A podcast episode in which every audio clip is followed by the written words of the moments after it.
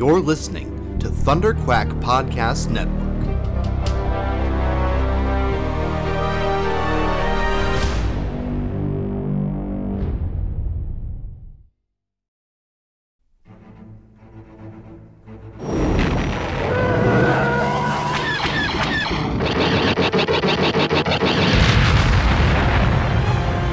Ha! Got him! That should keep the first order off our backs.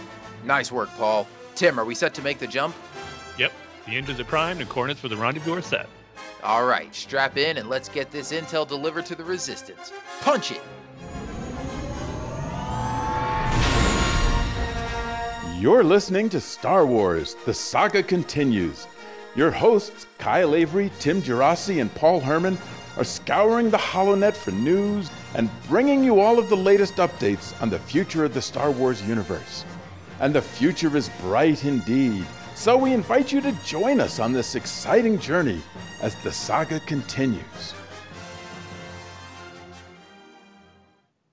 Hey there, Star Wars fans, and welcome back to Star Wars The Saga Continues and another installment of our Star Wars Saga movie commentary episodes. Um, today we'll be watching and commentating along with uh, Solo, a Star Wars story. Um, and as always, I'm your host, Kyle, and I've got uh, Tim and Paul along with me. How's it going, guys? Woo! Solo! Yeah. Solo! Where are you, Solo? Solo! Somebody's excited. Woo! Now, of course, we're all excited to be here uh, watching and talking Star Wars again. Um, so we could sit here talking, but we could also just go ahead and start the movie. So let's uh, just jump right into it, shall we? Um, as always, we've got uh, all of our movie times synced up. So you know, we're if you're watching along with us on the Blu-ray or whatever, uh, we're at zero out of two fourteen on like the chapter of the actual movie after like the FBI warning logo and all that stuff. So um, we're gonna go ahead and start on Punch It. Ready? Three, do it. two, one, punch it. And our first movie commentary, or it's just the Lucasfilm logo and no longer the 20th Century Fox logo. Yep. Which I mean, we're kind of used to by this point, but um, Not in our commentary episodes, yeah, exactly. It's weird that this is the most recent movie, but the first one that we're getting to in chronological order. Um, I like Yeah. what they did with the opening. You know, Mhm. the, their kind of own version of the opening uh, crawl here. I guess. I mean, it's not crawling, but um, just setting up the the time period and what's going on with uh, the crime syndicates in Corellia and all that stuff. And it's I- cool that's I in the like- same font of a long Yeah. time ago in a galaxy far, far away. Yeah. I think it's honestly, I think it's the best of all you could do with, with not having a crawl and but it also make it its own thing, but trying to set up what's going on. So Mhm. I thought this was a perfect thing. I, Rogue One worked fine for what it was, like just being a kind of a cold open. But I actually really like this, and I think they should go this method from now on. To be honest, See, I would I agree. agree. I, I would generally agree, but I think it depends on the type of story they're telling. Because I think part of the reason that the cold open worked for Rogue One so well is that That's a great the shot. the, the intro takes place so far before like the main events of the movie. You know, there's like kind of that prologue with uh, Krennic and um, Galen, and then it jumps forward like ten or fifteen years or something. Um, so it would be a little weird to like have a you know opening text just setting up that beginning scene or whatever. Um, but yeah, I think this works perfectly for Solo. And if they're going to have movies where you know any more spin-off movies where everything kind of takes place in the same time period, um, I think that would be a great way to set up like what part of the timeline it's taking place in. it's just cool to one of the things I was looking forward to seeing in Solo was our first look at Corellia in a Star Wars movie. I mean, heard so much about it just growing up, even as a young Star Wars fan, knowing about Corellia from some of those early books and knowing it was Han Solo's homeworld. It was a planet that was known for making ships, and the fact that we're seeing a lot of that established and be part of the main new canon now is really cool to see on screen. And I just mentioned how I just love that shot as it panned up to the sky, and you're seeing like the bridges and of the Star Destroyer, part of the Star Destroyer ship being built. And we get more of that later on during the chase, but I just love how this movie brought that aspect that we knew about the planet Corellia into a film. Mm-hmm. yeah, it's. I think Corellia is a great design. Yep. and it really it really makes it feel like a like a an industrial just kind of uh, you know industrial planet. It's not like Coruscant. It's a it's like dreary, kind of like a, a wintertime Seattle kind of feel. You know, Mhm. being living in Seattle, I could say that, and it, it felt very Seattle to me. Just how kind of it felt kind of gray and wet. As far as like you know, the winter times, that's what it looks like. Or the other places, you get snow and whatever. Whereas Seattle, it's just in the wintertime, it's gray and wet, just like Cor- Coruscant, or sorry, just like Corellia. So, yeah, I, I totally am with you on that. I love that design. And speaking of design, I love the designs of Han Solo and Qi'ra in at this uh, po- point of the film. I, this, just for me, it feels very like '70s punk rock. Like, and, and, and I'm being Hmm. serious. Like, I'm not trying I to be, like, be funny. Yeah.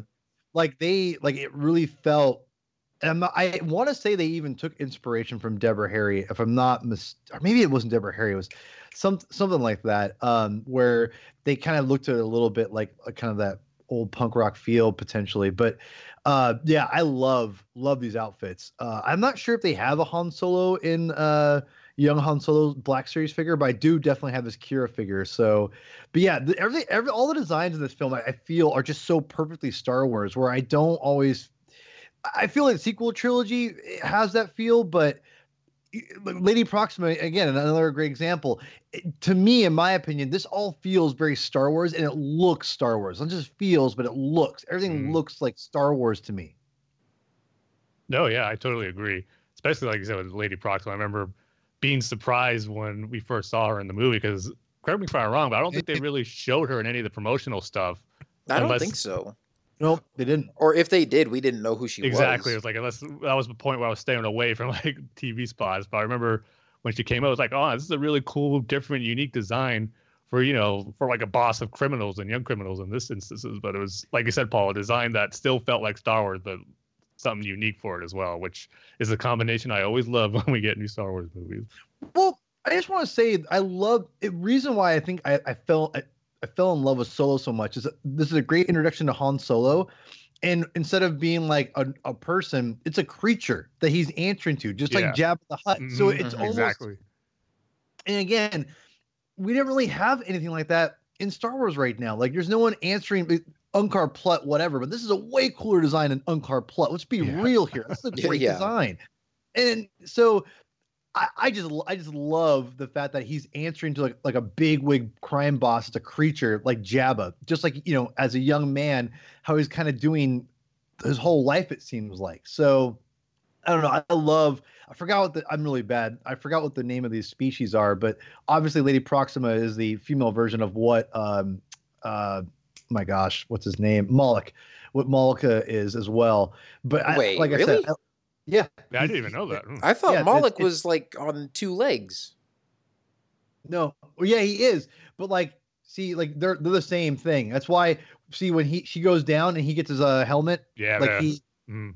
Oh, okay. So it well, is it? So is she almost like a queen bee sort of thing? Yeah, it's Okay, exactly that yeah, makes it's a sense. Queen kind of thing, yeah. By the way, I love that little scene where he, you know, just kind of improvises on the fly, like grabs a rock and clicks his mouth Yeah. and pretends it's a thermal detonator. That's like such a classic, like Han move, especially in his younger days. Like you see just that crafty, quick thinking, and at the same time, like plans that are almost a little ridiculous sometimes, but like just so ridiculous that it might work. Yeah, Mhm. just to me, it just reminds me, you know, like I said, this fits in with his character, what we see later on in The Force Awakens when he's trying to talk his way out of, you know, Kanjiklub Yeah, And- exactly. at the Guavian Death Gang, just trying all that he can. and just always been part of his style to get out of trouble. Yeah. And I like I- the uh, I like the design of the um, the coaxium and just kind of the the shiny little floating material that they've got in that vial there. But I like uh, you know it's just another neat little um, just a neat little element added to the universe that I think. I, I'm trying to remember. Have we already seen or heard about coaxium like popping up in other stories and stuff No. now? Like it's Oh, Um, now yes, now yeah, yeah, like after yeah. after I'm talking about after solo. It's just one of those things that now is kind of established. Like, oh, this Mhm, is yeah. like the the element or whatever that they use for hyperfuel. It's kind of like in um, I think it was first started in Clone Wars that Rhydonium fuel that they use to Mhm. like uh, that creates like those big colorful explosions, and then they kept using that in Rebels and stuff. Yeah. and so it's just one of those like small little touches where you're like, yeah. On the one hand, it's like okay, it's fuel, whatever, but um, I don't know, just nice to get those little things fleshed out. I like those little touches. Another So- cool shot of part of the Star Destroyer is being built. I just love that. Mhm. You know, seeing It- these it- classic it- Empire ships be built and we know where they're coming from. Corellia, yeah.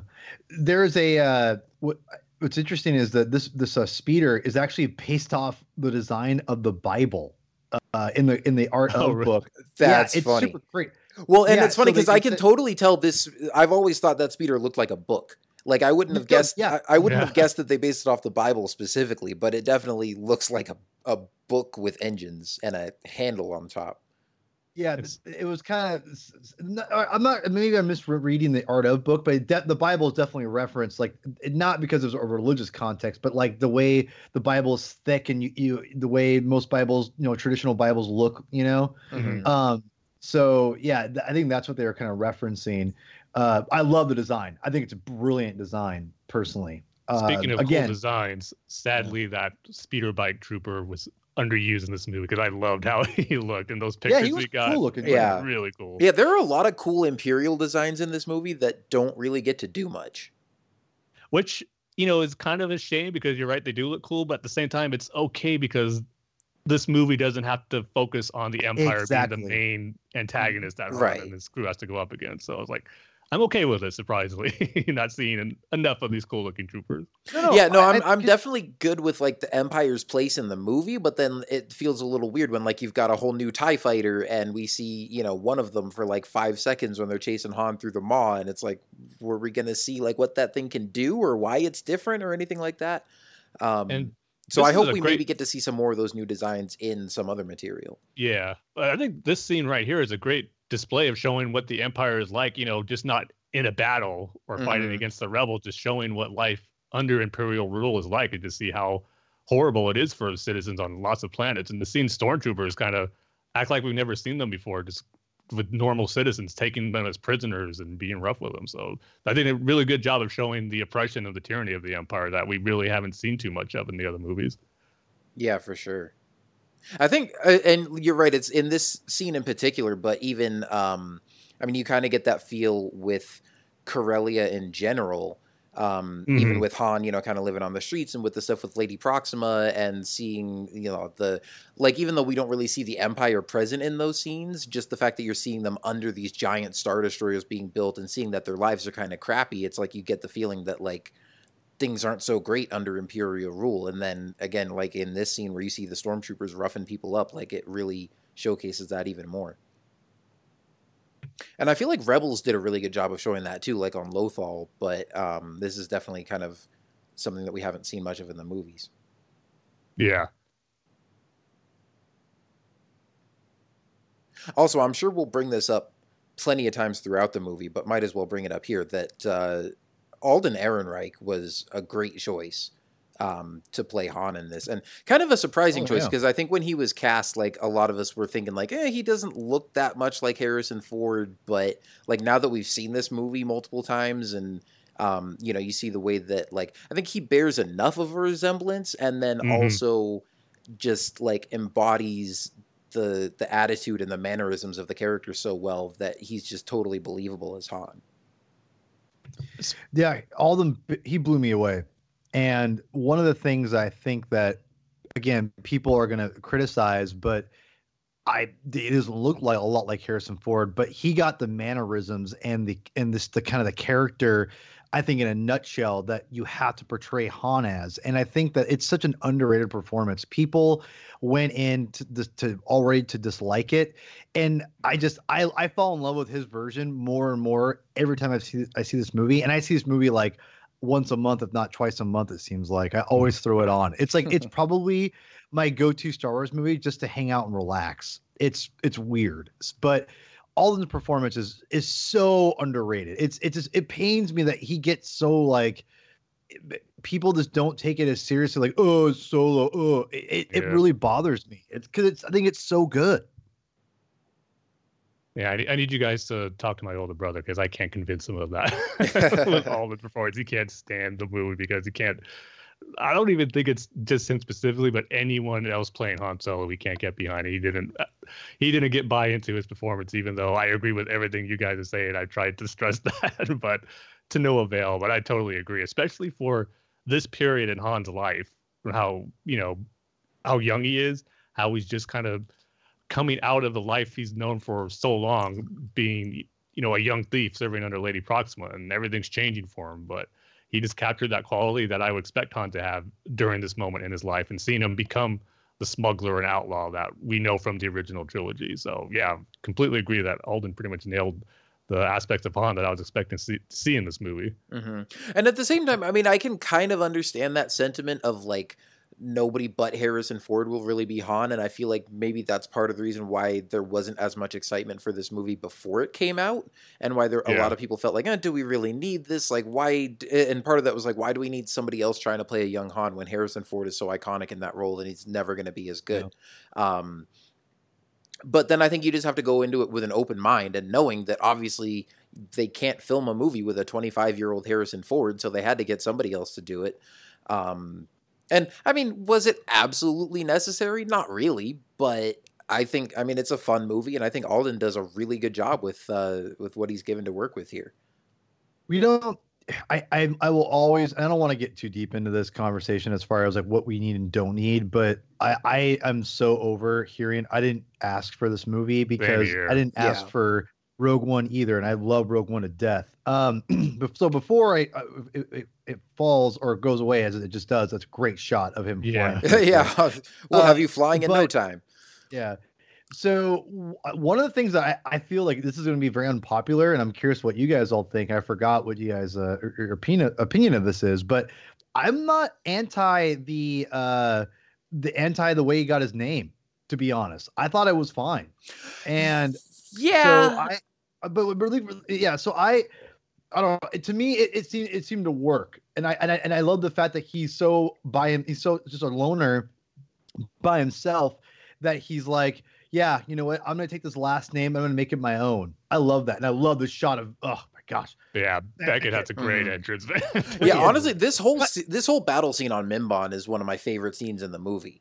Yeah, Um, Same it- here. it's the whole Mi- Mimban itself, the whole this whole part of the movie is one of my favorites too. Like the whole sequence of like with Chewie and everything. and there's a cool like extended scene of it that got cut that's on the Blu-ray that I wish they would have left it in because there's just more great action on this cool 100%. looking Mhm. planet. Yeah.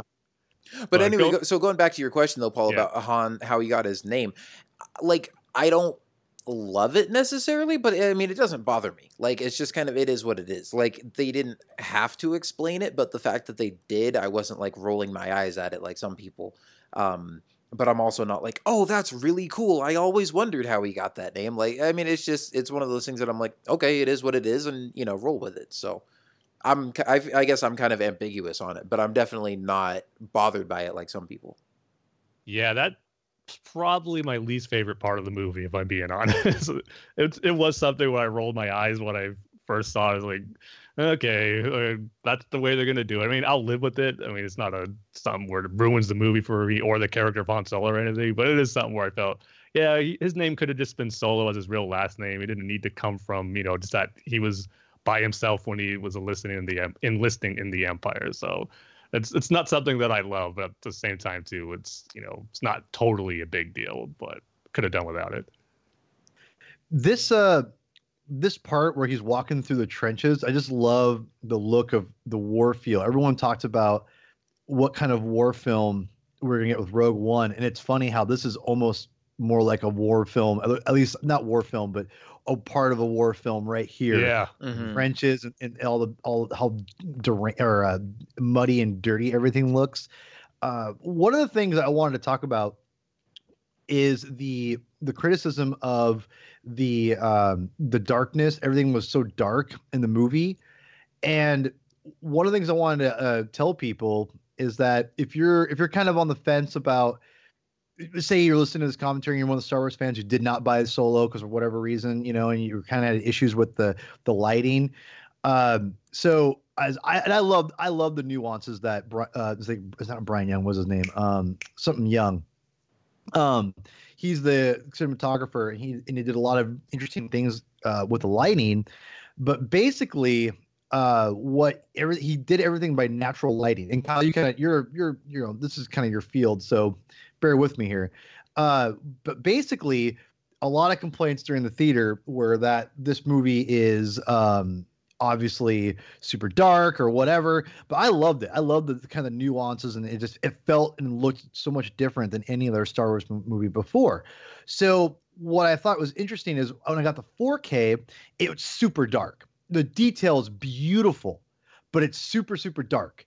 So when i'm watching you know and one thing i, I kind of compared it to was the blu-ray the blu-ray is so much brighter than the 4k and right now I'm watching it in Blu-ray, and it still looks good. There's a little, it's not as detailed as a 4K is, obviously, but man, you if you had a complaint about how dark it is, watch the Blu-ray. It, it pops on Blu-ray, and mm-hmm. this is a great example of why Blu-ray is not as is, is maybe is not as detailed uh technically than than 4K, but still is a great great thing to watch things on, and it looks fantastic on this right now. And, and honestly, I almost it might be my preferred way to see Solo at this point, just because how it really you could see everything and great. You know, it's a little bit brighter and everything. I'm not sure if you guys uh kind of could tell that or not, but it feels like the complaints about the lighting were on the Blu-ray at least. It looks much much brighter. Yeah, I know you're all about the 4K, and I still haven't switched over to 4K yet. But I do remember um, when I saw the movie in the theaters, there were a few scenes, especially the stuff in the beginning on Corellia and like in Proxima's Den, um, and some of these scenes on Mimban too. But I think it was mostly the stuff on Corellia um, mm-hmm. did look really dark in the theater. Um, but I'm watching it on Blu-ray, like on the regular Blu-ray right now, and I have no issues with it. I mean, it's some of it is kind of darkly lit and again that's like by design and you know it's kind of designed to feel like dark and gritty and this is certainly far from the prettiest star wars movie um, but i think you know it's not really supposed to be. It's supposed to be kind of gritty and down in the dirt and showing han you know on on mimban and on the streets of corellia and um, you know I, I, think it fits for the kind of lifestyle that he has um, but yeah as far as just the the lighting and stuff on the regular blu-ray it all looks fine to me now we're getting to the point that I was most excited to see in the movie and how they were going to do it. The first meeting of Han and Chewie. And got to be honest, it wasn't how I was expecting it to be. I was curious to see how much they would draw from the established EU uh, origin of Han and Chewie's first meeting. Um, so even though it was a little different, I am glad that it was still, you know, Chewie was the slave of the Empire. Han was there to help him get him out, even though it wasn't specifically that he saw Chewie getting um, mistreated and beaten. I think was the EU version of the story, and he stopped that, that soldier correct. from doing it. But I don't know. I got to say, I really like this version too, as far as how they came together. It was something different. But as I was watching it for the first time in the theater, I was going, man, this is pretty cool seeing this as the version of Han and Chewie meeting for the first time. And just seeing Chewie look like that, it just, you know, it's sad to see seeing him so you know, worn down and just looking awful in mud and just, you know, knowing how Chewie was in Revenge of the Sith, being a great warrior, and then seeing him just being broken down like this, it just sucks to see, but knowing it gets better from later on. But just, they did a great job of establishing how rough it was for Chewie as he was being captured by an or being an Imperial slave. Yeah, like I think the only part I don't like about this, and it's not like because it's a, a bad story choice or anything, it's more just kind of like disturbing for a character that I like so much, like Chewie, is kind of the it, like we don't see it, but they kind of imply that before Han comes along, like they've been throwing prisoners down there and he's been eating mm. them. Yeah, that's awesome. I think that's great. I don't want Chewie eating people. Yeah.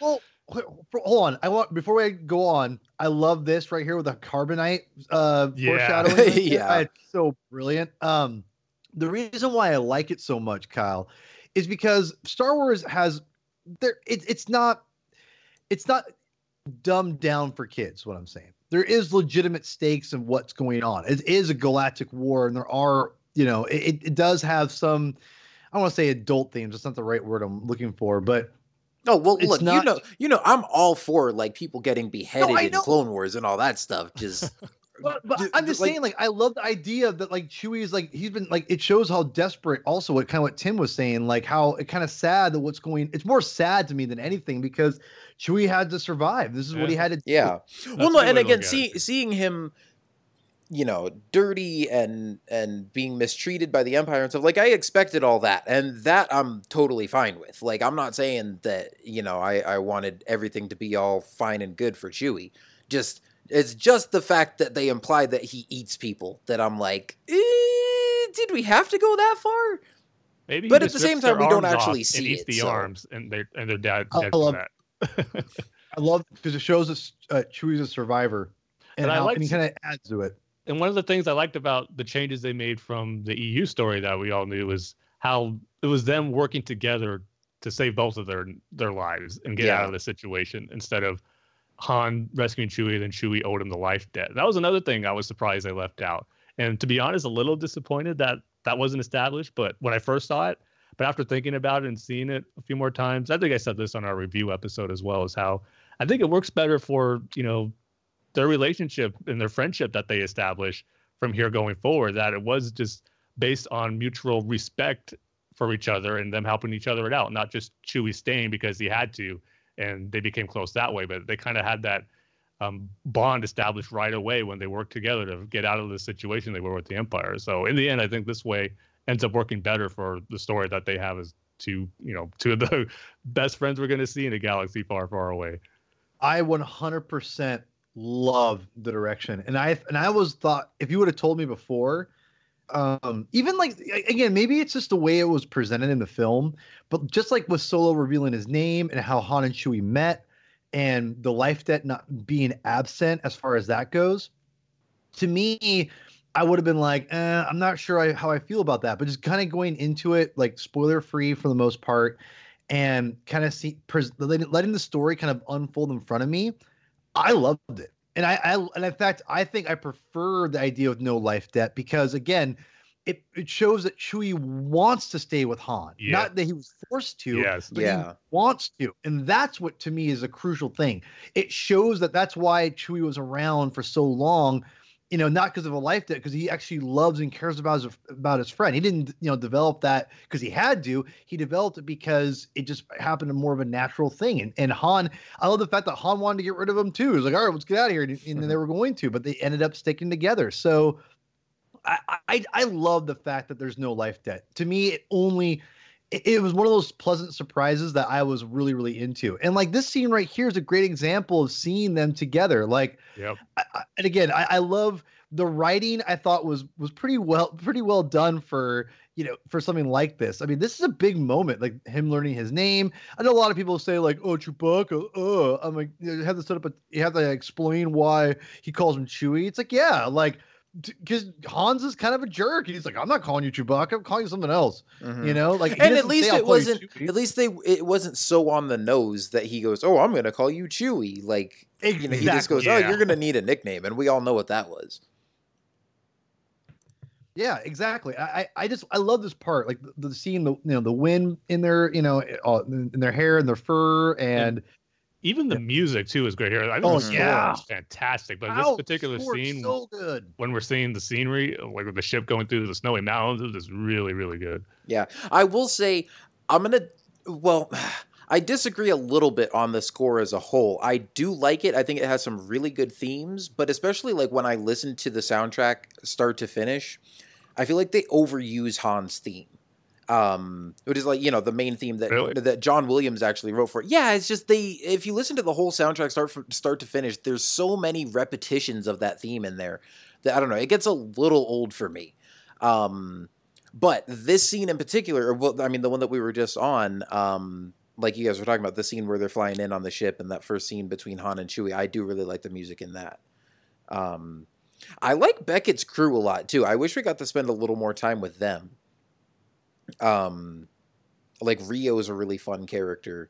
Um, and even isn't there? There's supposed to be one more crew member Mhm. that kind of got cut out, but you can see him briefly, like when they uh, in that scene on Mimban when they're on the trench and then they jump out and they all start shooting. There's the one big guy with like the big cannon um, that's Yeah. kind of leading the charge and and firing, and that was supposed to be a member of Beckett's crew too, but we never got introduced to that character. I think he's supposed to die right there too. That's that's one of the Yeah, I think so because then Beckett Chewie, to- he's kind of like the big muscle of the operation, and that's why Yeah. Chewie's like replacing him essentially. regarding mm-hmm. Beckett's crew, I love Beckett. I mean, I love all I love all these characters. I, I, there's not really a character solo that I don't like, and I do think that they they definitely were underutilized. And I think going back, Jon Kasdan and Larry Kasdan would have probably have expanded their roles. Probably it probably wouldn't have killed off Val right away because Val, uh, you know, again. I, I, I love I love what happened with her in the movie, but she was a great character. The the chemistry between um, Beckett and Val in this movie, Woody Harrelson and um, oh my gosh, what's her name? Oh my gosh, uh, Thandie so- Newton. yeah, Thandie Newton. Uh, the chemistry they have was actually, I think, pretty good. Like, I loved the the the history they had together, and it, it's definitely a shame that she had to she had to go so fast. And with Rio, Rio, I like Rio. He's fine. He's I love alien characters and everything, but but, but yeah, I, I I thought that there was a, it was a bummer that Val had to had to go so soon because they had a great chemistry. But at the same time, you know, I mean, you because you could have had you could have switched places with Val and, and, and Beckett. You really could. I think Val would have been a great mentor for Han Solo, and it would have been a great idea. I think, but at the same time, it didn't, and this is what we got. and I love Beckett. I think Beckett's a fantastic character, and I would love to, to read more and, and more stories about him, and you know, maybe even show up. I'd love for him, Woody Harrelson to show up uh, again on a, some, somewhere on a streaming service, not his own show per se, but like maybe on the, I don't know, something on the Disney streaming service or something like that. For Obi Wan film or something. So, This- Yeah. This movie has a lot of great just character moments and scenes, and this one in particular, just kind of finding out what everyone's trying to get to in life after they get this big score. And my favorites, of course, is Chewie right here, just you know, showing that he lost his tribe and family, and there's that great. I, I think it was Rio who says it, where he goes, you know, what's the difference between tribe and family, or Mhm. Just you know that was another aspect that I was wondering how much they would explore in this movie as far as Chewie getting back to Kashyyyk and his family and going into the whole life debt thing again know how that would play and leaving his family to serve that life debt. But again, it all plays out differently than established canon story or pre-canon stories anyway, and what I knew for so long going into it from the EU. But um, how it played out just works so much and added to the history and backstory of these characters that I was really hoping to get more of when I was first going into the movie. And it's moments like this that really adds to it. So this another uh, great moment. Yeah, and A even of showing when he gets the blaster for the first time, that's one of those things that people go like, "Oh, did we really have to like show every little thing of Han's backstory?" And like, but it's just it's a nice little moment. Like if they went out of their way to show him like walking into a, a armory or something and like picking out that specific gun and they made a big moment out of it it might kind of feel like okay well it's just a blaster like we i know it's iconic because it's hans but you know like i'm glad that the story doesn't go out of its way to make it like a big deal but the fact that you know beckett just gives it to him the camera stays on it for a second and we go oh cool that's how han got his blaster like i'm fine well, with they that. set they also set it up earlier, which was awesome because they had because it was it was Han's gun originally from the Empire that he grabs from him and takes it. And then it shows him again messing with it, and he modifies it and gives it to Han because Han oh i thought that was one of beckett's guns No, he took it from Han. That's remember he grabs it from him. He goes, "You need to get away from uh, far away from this place." And He just grabs it from him and then walks off. And then he has it again. oh i never even caught it. that that that was the same uh that same gun Mhm. Yeah. So what's cool is that it's it's one of those things where, and again, like you said, it, it's a great character moment, and what it shows about Han Solo later on. And again, this is why I think it's it's awesome and not forced at all. Is it shows you that Han is gonna do use and do what he's used to and what feels like you know what what is comfortable to him and obviously a lot of times as people we're going to be comfortable with the, with the first things we do whether it be like a like a, a stylish shoe like we grew up you know wearing we're going to probably tend to wear those you know as adults usually. And not all the time but usually. And you can tell han's kind of a creature of habit kind of a person. So obviously his first blaster is a is a modified blaster rifle. So he's uses that the rest of his life because that's what he's used to. And i love the fact that that's the gun that he just preferred because that was given to him by a mentor character that he's comfortable with. And so it's like okay well then this is why he uses it because this is the first blaster he pretty much ever owned in his whole life as far as we know. So Yeah. i just love that. It's not like oh i found a blaster I'm- and i, I figured it out on my own because i'm so smart. No no it was given to him and he just made it his own. I love that. Hmm And By this the way, action I- sequence, man. Yeah, I so love good. I love this train heist scene and just the the sort of gunplay here with the blasters with them on top of the train having the shootout with the stormtroopers. It always makes me nostalgic because it reminds me of the gameplay footage from Star Wars 1313 That's that right. never got released. But it, like I Yeah. can't help but think of that every time I watch this scene. But it's uh, again going back to what I always hope to see in new Star Wars movies, something that's different we haven't seen before in a Star Wars movie, but yet still feels so Star Wars. And this is one of those sequences that is a big action set piece for one of the movies. And I remember seeing the trailers, thinking, "Oh, this might be you know one of the final uh, action s- sequences for the film," but it was you know in the first act pretty much, and it just really just as the movie flows, it just has a great pace to it, where we get great character moments and it picks right up with a really cool sequence like this. And we get our first look at Enfys Nest, who I gotta say, another Star Wars character with a great looking costume design with an amazing helmet. I remember Mhm. seeing it for the first time thinking, man, they just keep doing it in these movies.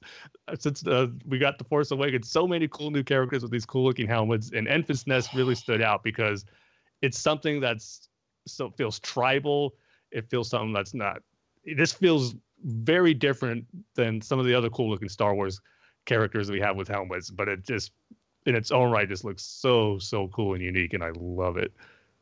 Th- yeah, this that's is- a really great design. I mean, her and her whole band of uh marauders, Marauders. here and you know Mhm. they're i even love just like the speeder bike designs and the music when they come in yeah, her Um, theme is great. yeah this is Her just theme a- was amazing. yeah th- and this whole i mean just the train the beginning of the train heist is cool where they're just having the shootout with the stormtroopers and then having Enfys Nest swoop in it's just you know adds a whole new dimension to it um and it's just a yeah it's a really cool uh you know heist scene they got going here.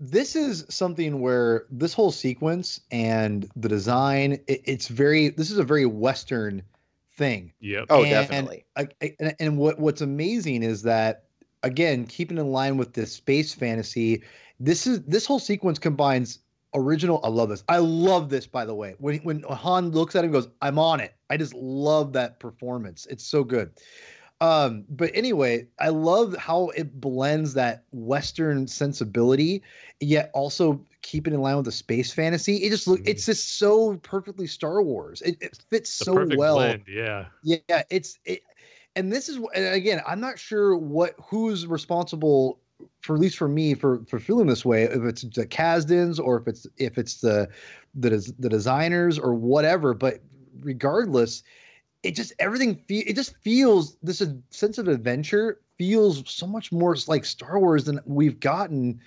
It feels like since the Disney buyout and again, I keep going back to it. Like this is the probably the only movie I'd say, even even besides its prequels, that makes me feel like the original trilogy. This feels so original trilogy to me.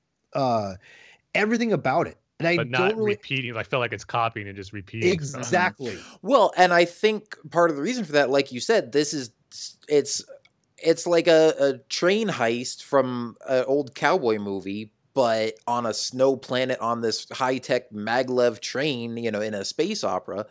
Um, but the original trilogy had a lot of Western influences as well, especially in A New Hope. I mean, like when I was in film school, I had professors who would say that like Star Wars is just a Western in space, and I would always get so annoyed because I'm like, I get that there's Western influences, but there's so much more to it than just that.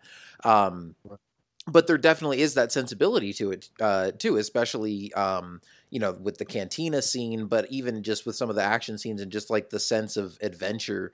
Um, it's a very like just classic old fashioned like fun kind of storytelling um and so the fact that that is that those themes and that influence is present in the original trilogy and it's present here um i think is a lot of what kind of ties it together Yeah. No, I, I, Ron Howard just gets it, and maybe that's you know obviously Ron Howard didn't you know he reshot a lot of this movie. He didn't reshoot everything, obviously, but maybe Ron Howard that old school kind of film mentality is re- a big reason why I feel this way. But it just feels.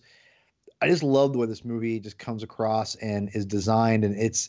I don't want to keep saying it. I'm I'm gonna be a broken record, and I, I apologize in the future, people, but I just this movie just really it it it, it makes me happy and, and not i mean all star wars movies make me happy but this one specifically for whatever reason just it just it clicks with me and it just feels it's so funny because people talk about oh, i didn't ask for solo and i didn't ask for solo either to be honest. But like what i but this is what i asked for as far as star wars movies that i want to see is exactly this. Something that's different but yet so still still feels similar enough to where I'm like and familiar enough where I'm like, oh, this all feels like Star Wars, but it's it's a different aspect of Star Wars. And things that look recognizable, like a Chewbacca and like these Marauders and things like that. You know, swoop bikes, things like that. So there's just so many great things in this movie that it just it feels and looks and gives us everything that I need in a Star Wars movie that is not from the original trilogy. And I think that though Solo wasn't necessarily the financial, you know, and again, we can debate about this and we may even bring it up in the in the movie at some point, but it may not may not it may have not been the financial uh, uh, boost that Disney wanted, but I think from a, an aesthetic standpoint, this is the blueprint. This and even already the Mandalorian I think is a, in Rogue One is a blueprint of where they want to go and take the non-saga films and see if you want to see tone and design and things like that. To me, this is where Star Wars is a strength at already.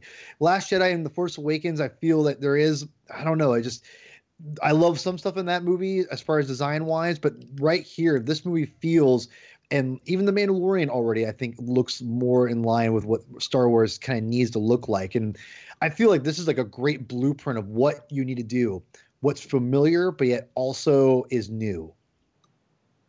Speaking of new too, I like how they wanted to do something different as far as an explosion goes with the coaxium. Kind of not really an explosion, but an implosion, mm-hmm. where oh yeah, they have it really stand out as something different with that material. Like really cool. It's a. I saw that at Celebration. I think that's an explosion underwater. Oh, and, nice. You know what? Yeah. Now that you mentioned that, that definitely looks like that. Yeah, yeah. Having watched a yeah, lot of MythBusters in high school and seeing them like blow stuff up underwater and stuff like that. yeah. So yeah, it was it was I forgot what they blew up underwater, but they blew it up and then they obviously you know modified it. But uh, it was uh, the special effects supervisor did the uh, panel for Solo. He kind of went over everything and just showed what was real and what wasn't real. It was incredible. It's a great panel.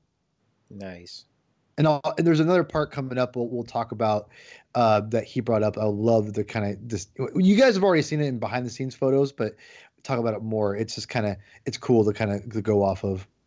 But yeah, but yeah, I love you know Beckett now. I love the fact that right here Beckett is going to tell Han, no, you come with me, you're never going to leave. I love the fact that you know even though obviously Beckett tries to kill Han later, and that's just how Beckett is but he really does care for Han because he tells him, you know, you know what? Like, if you come with me, this is bad. Like, you don't want to be a part of this. Yeah, like and he's he, real- he knows he's yeah.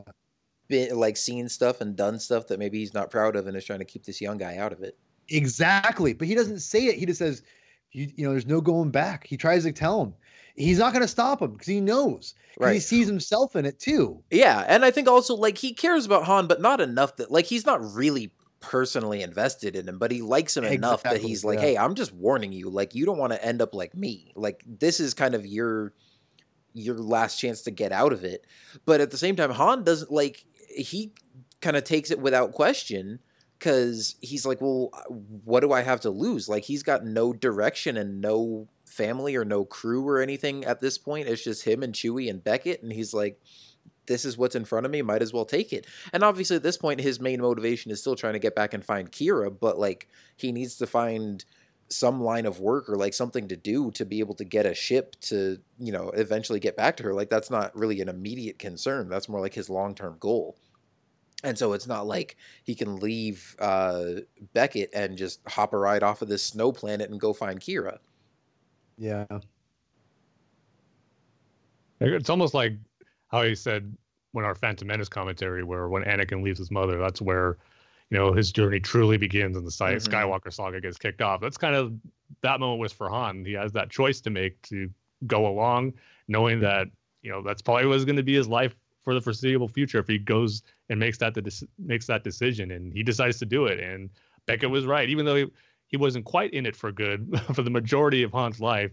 this is what his this is what he was a smuggler, an outlaw, and he had that period, of course, where he was with the rebellion, a war hero, but then he goes back to it after everything that happened with Ben Solo. So Beckett was right for the most part, where it was a good part of his life. Mm-hmm.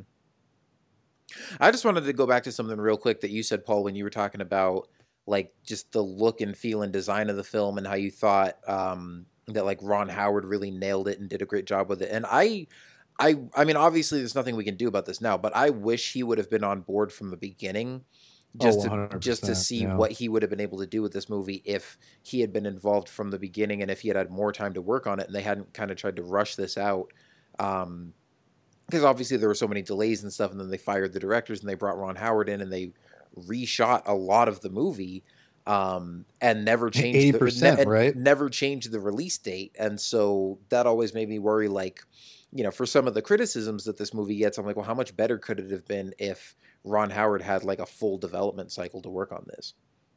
Well, this guy, uh, Dryden Voss, he would have been more alien-like if they Mm-hmm. did if they had more time. Like, so I mean, Which is he probably one would thing look that like I, them. which is one thing that I don't actually mind because I actually, for, I mean, I know he doesn't get a ton of screen time or a, a lot of character development or anything. He's just kind of a bad guy, but I really like Dryden Voss. By as- the way, uh, Doctor Ez, uh, Ezev- uh, Evazan, I can't say his name, uh, is the guy who created those people with half the heads. Yeah, I remember Oh, I that in yeah, I think I heard Rogue that. One visual guide. I mean, he made that point out. Yeah, sorry, uh, Kyle, I apologize. I just wanted to point that out really fast. Oh yeah, no, that's fine. I, I was just saying like, like I mean, obviously Dryden Voss is not by a long shot like the most interesting or the most complex Star Wars villain. Um, Yeah. but He I doesn't mean, need to be though. Yeah, no, I think for this movie, for just having a, a crime boss, they certainly could have done a lot worse. Mhm. I think he's very he's very uh, charismatic. Oh, for for sure. Yeah, so I like You him. know, I think that's a great point, though. You brought up Kyle is the fact that Ron Howard, for considering how much he had to reshoot this movie, it's pretty impressive that he a- he was able to make a movie that connected with. I mean, even though it wasn't this huge hit, it's connected to a lot of people. Obviously, we had the uh, just recently you had the uh, hashtag Make Solo Two happen by the Resistance broadcast people from Star Wars Newsnet and kudos to them for orchestrating like a pretty cool like little you know fun little movement there for Yeah, because Pushing- it got trending, right? Yeah, Yeah, it- it got that got a lot of yeah. traction. it was and it was great and you know what it really showed that people do re- really like this movie and they don't maybe like love it and like or everyone's not demanding it to be like themselves but like the fact that people are like you know they bring up the idea of hey everyone should, would you want to see a solo 2 movie happen or whatever everyone's like yeah that'd be great and obviously a lot of people do enjoy this film and Mhm.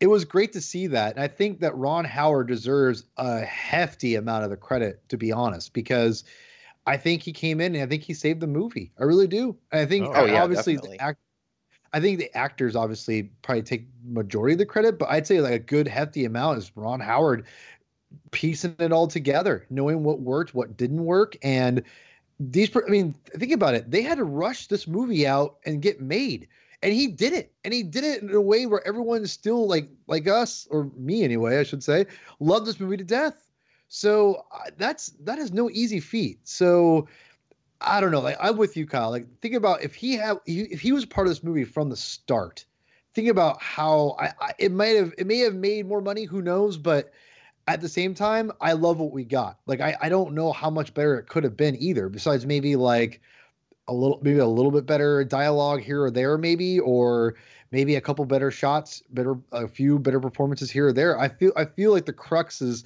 is so good i'm not sure how much i'd want to change if that makes Mhm. any sense either Yeah, Well, because that's just a testament to how good of a job Ron Howard Yes. did. Because you can't even tell that if you were if someone didn't know anything that went on behind the scenes, I don't think anyone would tell that. You know, there was two other directors who started it, and then they had to bring Ron Howard to film. You know, reshoot eighty percent of it. So it feels Mhm. so seamless too.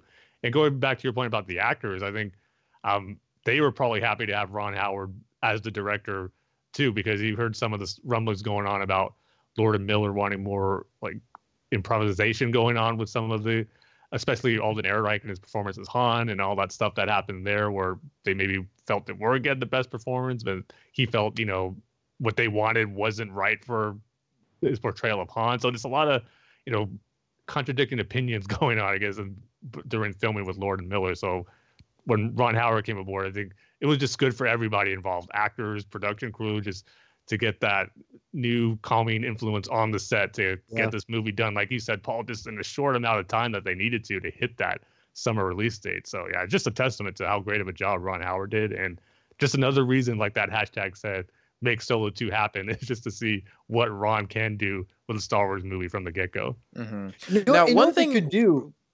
Uh, Sorry, Paul. One one thing that I do want to get into because I've you you know you guys were talking about how much you absolutely love the movie, and I think I mean I I really like it as well. I think they did a good job with it, but I'm going to be a little bit more critical. Um, and I like so How far. I've dare you. So far, I've just talked about stuff that I liked. One thing, and I know we're kind of moving past this scene, but um, it felt a little anticlimactic to me when they're like in the middle of this club and Kier like you know, as far as we know, up to this point in the movie, like I said, Qi'ra has been Han's main motivation. He's trying to get back to her. He wants to get a ship, get a crew, whatever. Eventually, be independent and you know have the resources to be able to go back to Corellia and rescue her. And the fact that she just taps him on the shoulder halfway through the movie and is like, "Oh, I'm here." Like, I feel like they could have done that a little bit differently, or like kind of built up to it more and made it feel not so just coincidental. Um, it kind of feels like they just kind of moved her to where they needed her to be um, for you know for for the rest of the story to take place and for her to be able to join Han. At the same time, I mean, I get that she's been through a lot with Crimson Dawn, and I would love to get more of her backstory, maybe in like a separate series or a comic or something like that. Um, so I'm not saying that like Han should have just gone back and found her on Corellia or whatever. Like I definitely I like what they did with her character and I like the kind of shady past that she has, but um her just kind of randomly popping up there I always felt a little weird about because it just seems like an anticlimactic resolution to uh something that was like a really big important goal for Han. I, I kind of know what you're saying, but at the same time, it's like, of course, with the story they're trying to tell within this movie, Yeah. how else could they get Would her they back it? involved Yeah. into the story and have her be a main character and part of the crew going forward? So Yeah.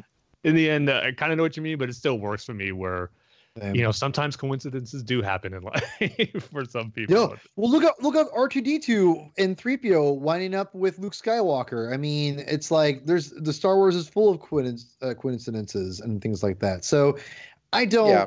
Well, but in that case, was it really a coincidence though? Because the reason they were already heading to Alder or to Tatooine is because Leia was trying to get the plans to Ben Kenobi, and Ben Kenobi was on Tatooine because he was watching over Luke. So that was all kind of connected, anyways. Um, you're splitting hairs, I think, in my in my opinion. In my opinion, it's I, I know what you're saying, and I think that yes, if you want to nitpick the story uh, to death, you could say that. But to me, like like Tim said, it works just fine the way it is, and I think I actually like the idea that you know he runs in runs into her, and she's a different person. You know, it's not like Mhm. oh we're in love again. It's it's she is not the same person he fell in love with, and I think no, no, no, and that's a- what I was saying. That that part I li- I really do like about it. I like that there are new dimensions to her character, and that he wants to, like, he wants to pick up where they left off, and she, Exactly, you can yeah. tell that she has been through some things that she doesn't want to tell him about. Um, Well, and again, I almost, can't. I kind of wish the movie had a little bit more time to explore that kind of stuff. That's another thing too, and I'll I'll probably get into this a little bit more um, after the fact. But I, I actually watched this movie a couple weeks ago and came to the realization that I actually wish this was a live action series rather than a movie. oh, I think it would oh, have Oh, yeah. worked better that way because it almost, in a way, it almost feels a little bit like the Clone Wars movie to me, where you have a lot because that obviously was developed as TV episodes, and they were like, "Hey, let's stitch them together and make a movie." And I know Solo was developed as a movie, but it still feels like a lot of little mini stories kind of mashed together that I think easily could have been like an eight or ten episode series where you could have stopped and spent more time with each of these locations and each of these story arcs. Right. And before we go, uh, uh, leave his office here. They have uh, that blue skull from one of the, uh, I believe that is from the, uh, or inspiration from the Han Solo book. Um, oh my God, what, what is it called? Uh, it's one of those, the early uh, Brian Daley, uh, I believe, uh, Han Solo books. Yeah, It's I know what you're front talking about, but I never actually read those ones. But Another thing Yeah. about that scene, that's the scene that gets a little better when you see it a second time after you saw the movie already, because when Dryden Voss says, "You know who I answer to," and like you know who, what Mhm. he'll do if like we fail again, and just adds that little extra layer, knowing who it is, which we'll get to later. But and this is another highlight of the movie right here. We don't get to him yet, but we're getting close to the introduction of Han meeting Lando for a really great moment. Oh, I thought you were talking about L337 complaining about the droids fighting, which is uh, not exactly a highlight of the movie for me. But um, yeah, I remember when some of the reviews came out and they said that L3 was even better than K2SO, which I'm like, that's that's blasphemy. But um, no, the Lando introduction here is great. I love that when like as Han is walking into the room, you hear a line of dialogue before you actually see Lando, and he sounds exactly like Billy Dee Williams. Yeah, Yeah, yeah, exactly.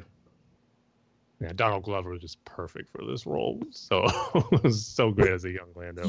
Okay, all right. I'm, I'm going to say this. A lot of people, I thought Donald Glover was was was a great Lando, but I feel people like just who, who all a lot of people were saying Lando or Donald Glover out outperformed all Alden Ehrenreich as Han Solo. I'm like, mm, not even close. I, I and this is where They're good compliments to each other. That's how I look at it. Yeah, absolutely. But what, what I'm what I'm trying to get at is the fact that like Don, I, th- I thought Donald Glover was good. He wasn't amazing like everyone else. I thought he was good. I, and again, his character wasn't supposed to be amazing over the top. He was meant to be a, again a nice you know counterpart to to Han Solo here. But I really it really bothers me when people say that that Donald Glover outperformed Alden Ehrenreich. And I'm like, no, I, I and I, I just again, it's all subjective, but I really feel that Alden held his own, if not was a better performance overall. As again, he's the main character, he has more screen time, but I just, I just felt like Alden held his own just fine against Donald Glover. And a lot of people I felt just did not want to give Alden the credit, and because Donald Glover is like a, you know, a legit movie star and and a legit celebrity now, that people just kind of undermined uh, Alden at this point. And I'm like, man, like I, I don't think I don't think I, I like his performance as Lando. I don't think it's a be all end all as everyone else uh had, had put on there. At least a lot of people on there were saying he is amazing. I'm like, oh, I thought he was good. I don't think he was amazing, but that's just me. Yeah, no, I, Yeah, I think I would I- agree. Like he, I think they both did great. But if I had to pick one out of the two of them to be like the MVP of the movie, I would definitely give it to Alden. Yeah, see, I kind of agree. Where, yeah, it's a shame when people say that that he outshines Alden. Like, I don't agree with that, but at the same time, I do agree he was great as Lando. I mean. I mm-hmm. just thought he was just perfect for it, like I said, and just the scene in general, seeing a Sabacc game be played for the first time in a Star Wars movie, it's just awesome how how it's edited, how it goes back and forth between the hands they're playing. There's a great moment here with Han telling that creature with the six eyes to keep him out over on his own cards. It's great. Yeah, yeah, But- all of them. I will say, I mean, this is such a great moment in the movie and just a great dynamic between Han and Lando and just how tense a game of Sabacc could be when a lot's on the line.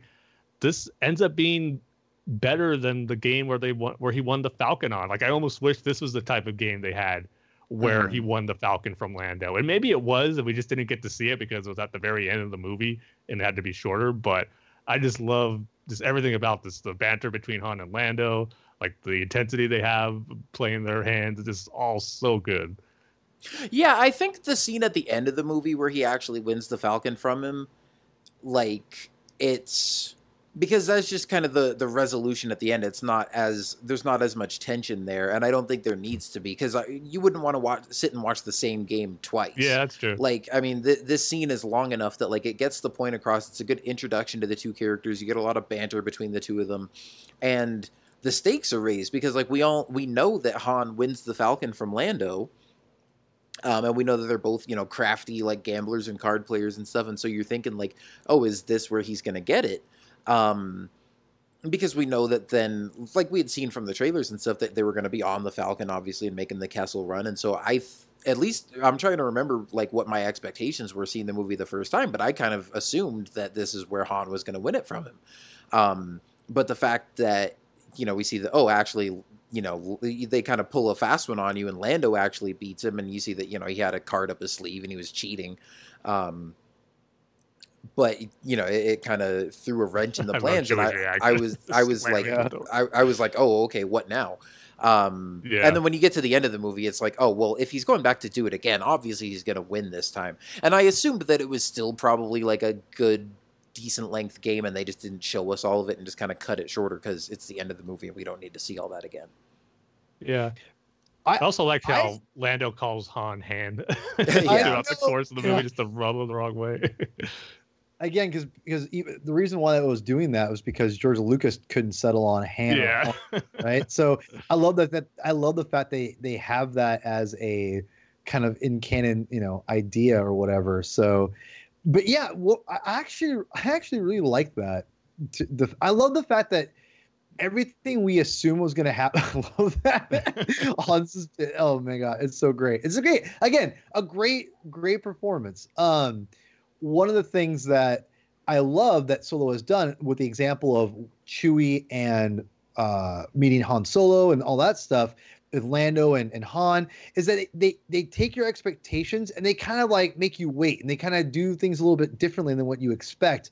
But I feel they're all in they're not totally out of the blue and they really work well. Mhm. I love the fact that Lando is when he meets Lando, they need his help, and the, in fact that Lando kicks his butt. He, he's all pissed off about it. I love the fact that Han is just like, you know, and they, they want nothing to do with each other basically. And I don't know. I, I just I love that. I love their introduction. I do. I will say that they're. I love the fact that he doesn't win it outright. They they definitely set it up that you think he's going to when he's kicking his butt throughout the mo- uh, throughout that hand or whatever that game. So it's perfect. I, I love the I, I love the fact they're able to uh, give us something different where and it kind of make your expectations kind of wait essentially.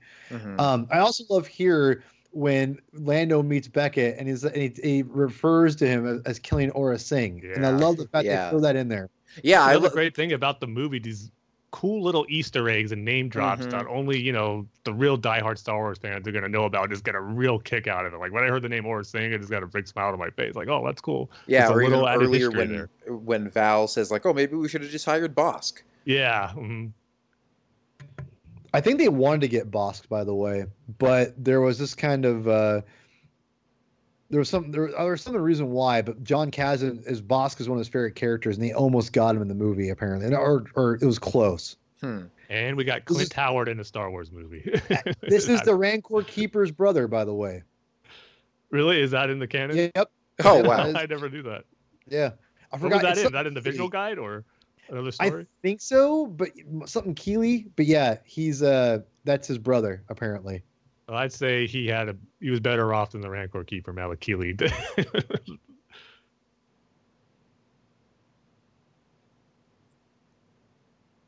Oh, and I like the uh, the reference to Black Spire there too, which obviously I didn't get.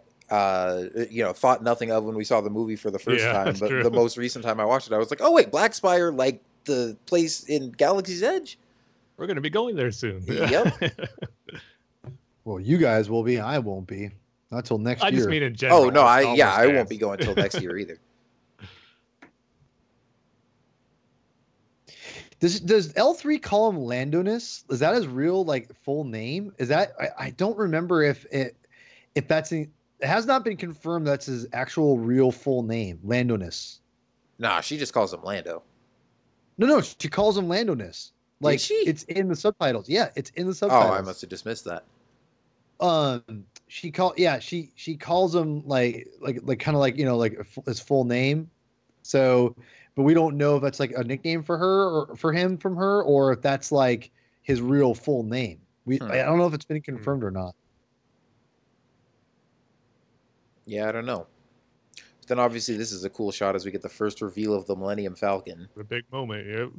great moment i got a lot to say about the millennium falcon and everything here but uh, I will. What I want to really bring up and emphasize is, I love the fact that the Falcon is a much different looking ship when you first meet it. Yeah. I just Mhm. love that. It was a Mhm. brilliant, brilliant decision to do that. The fact that it, it's one way when Han get you know meets it and gets it, and then it gets obviously modified throughout the you know again it's just a kind of a cool idea. I just love that. Yeah, and you know what? Even I like that they even they keep the continuity with the fact that um, there's the Easter egg in Revenge of the Sith where you see the Falcon, and like George Lucas did confirm that that actually was the Millennium Falcon, and like it's got the same blue paint job, but it doesn't have that longer nose. Um, it's still the same shape of like the classic Falcon that we all know and love, but then uh, Lando, I've, I don't, I might have missed if he said it already or if he doesn't say it till they actually get on the ship. Um, but he says like I had an escape pod installed in the nose, and that's said the that, thing yeah. that you see uh, him jettison later when you know they're in the maw and stuff. Um, Yeah. and so it's like it looked, it, it had the original look already, and then Lando modified it to make it look different.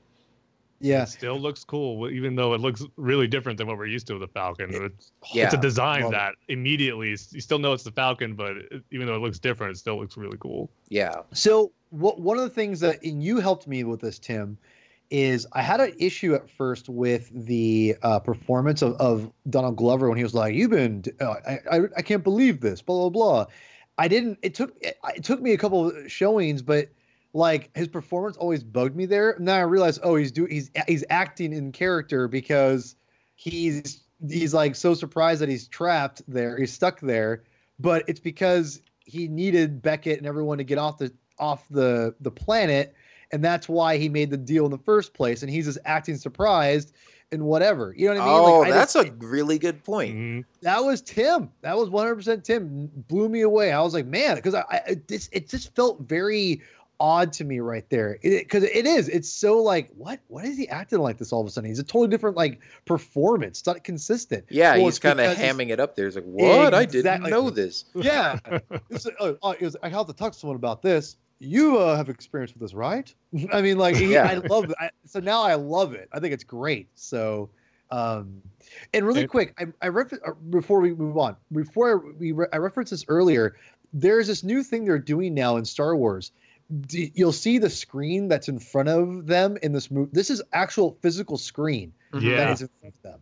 And it's curved around. You've seen it in pictures. They talked about how to get lighting and things like that. That's why they have a physical thing for it now. Is they love the idea of being able to get more of like accurate kind of space kind of movement and lighting and all that's like in right there in front of them. I think it's just a brilliant brilliant idea.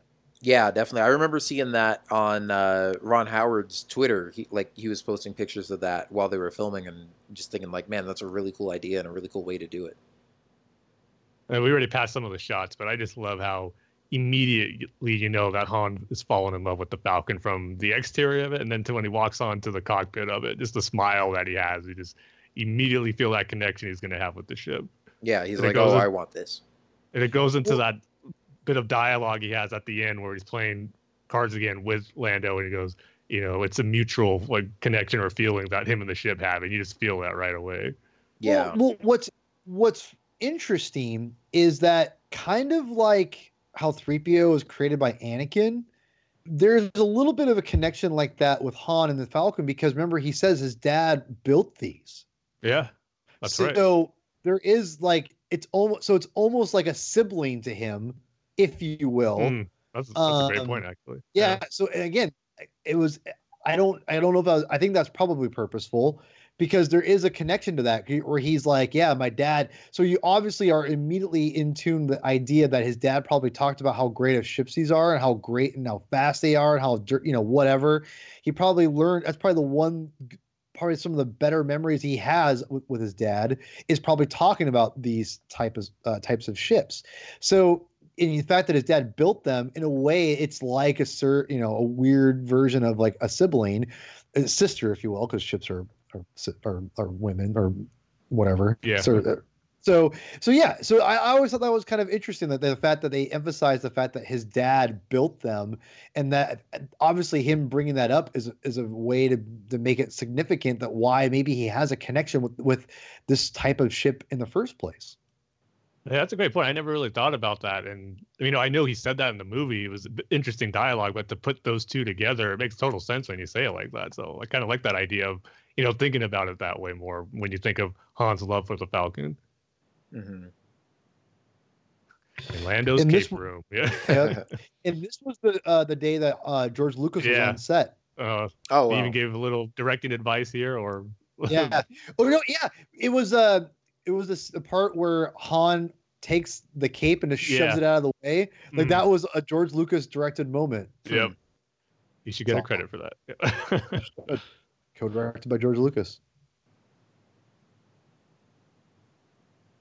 Yeah, it's kind of interesting too to see, um, like Han's attitude towards Qi'ra, like in that last scene, and obviously now when he's talking to Beckett too, um, like just him trying to get what he wants, and he's like, you see that because this is young Han, he's kind of naive to the fact that even though Qi'ra's kind of trying to warn him that like, hey, I've done things and seen things like I don't want to tell you about, but like it would make you look at me differently. He's like, I don't care, like I I like you. I want to be with you. Like he wants to just pick things up right where they were and doesn't really see that that's not an option anymore. Mhm. Um, and I think that that's, I mean, I, I don't know if I would say that's a lesson he learns along the way because it's not something that's necessarily applicable to the original trilogy. Like, you know, Leia doesn't do that to him, but um, it definitely feels like, like him trying to be all, all charming and, and, uh, Mr. Smooth on her, like, is definitely like classic Han, but at the same time, it definitely feels like kind of young and naive Han as well. Yeah. I love that we get to see Kessel. Kessel is such a great looking planet. I have to give again kudos to them. A great design, bringing in something from the EU, the Maw, something that was Mhm. definitely straight from the EU.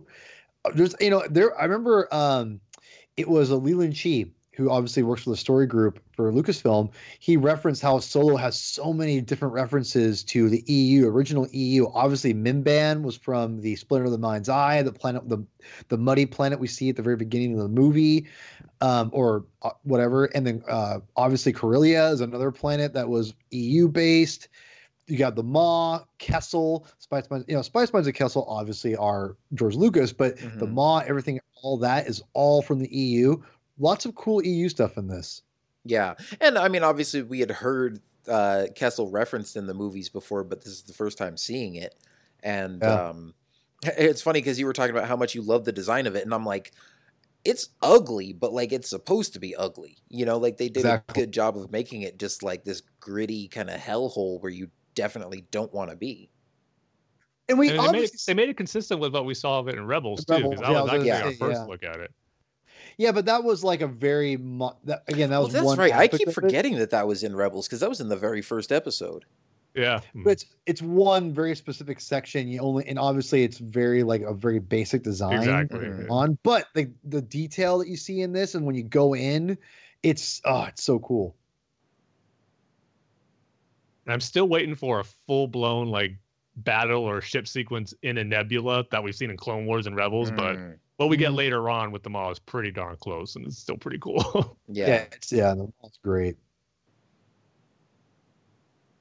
God, this- that design is just so cool. Yeah.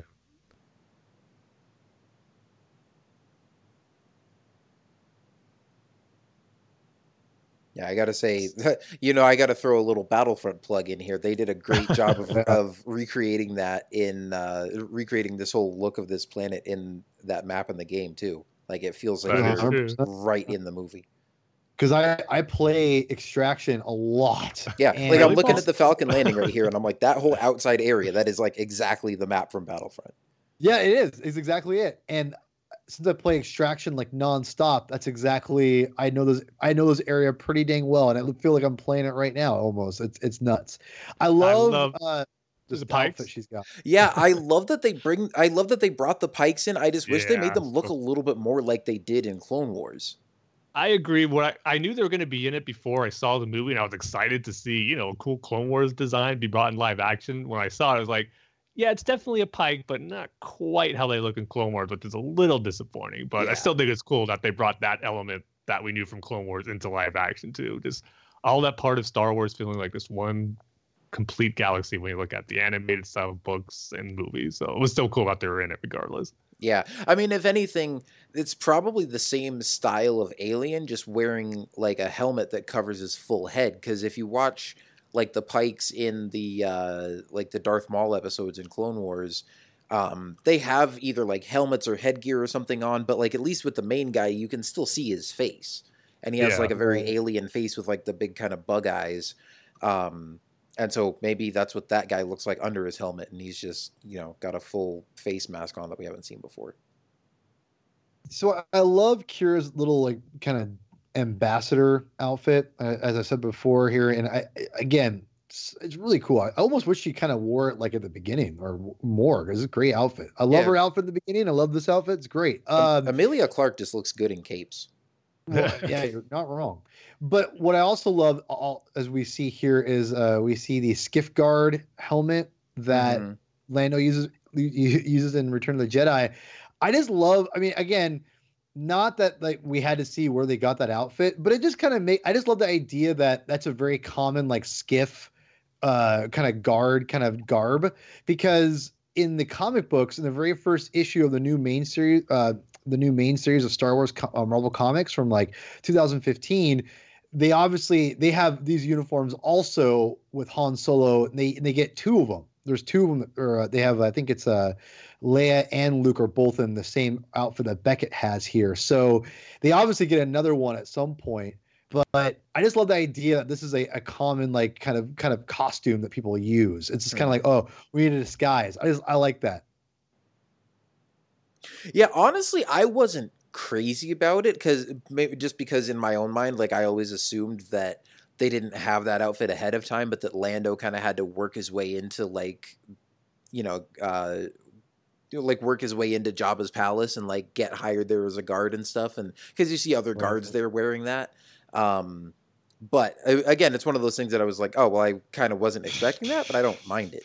But on the other hand, I love that we finally get to see Chewie rip somebody's arms off.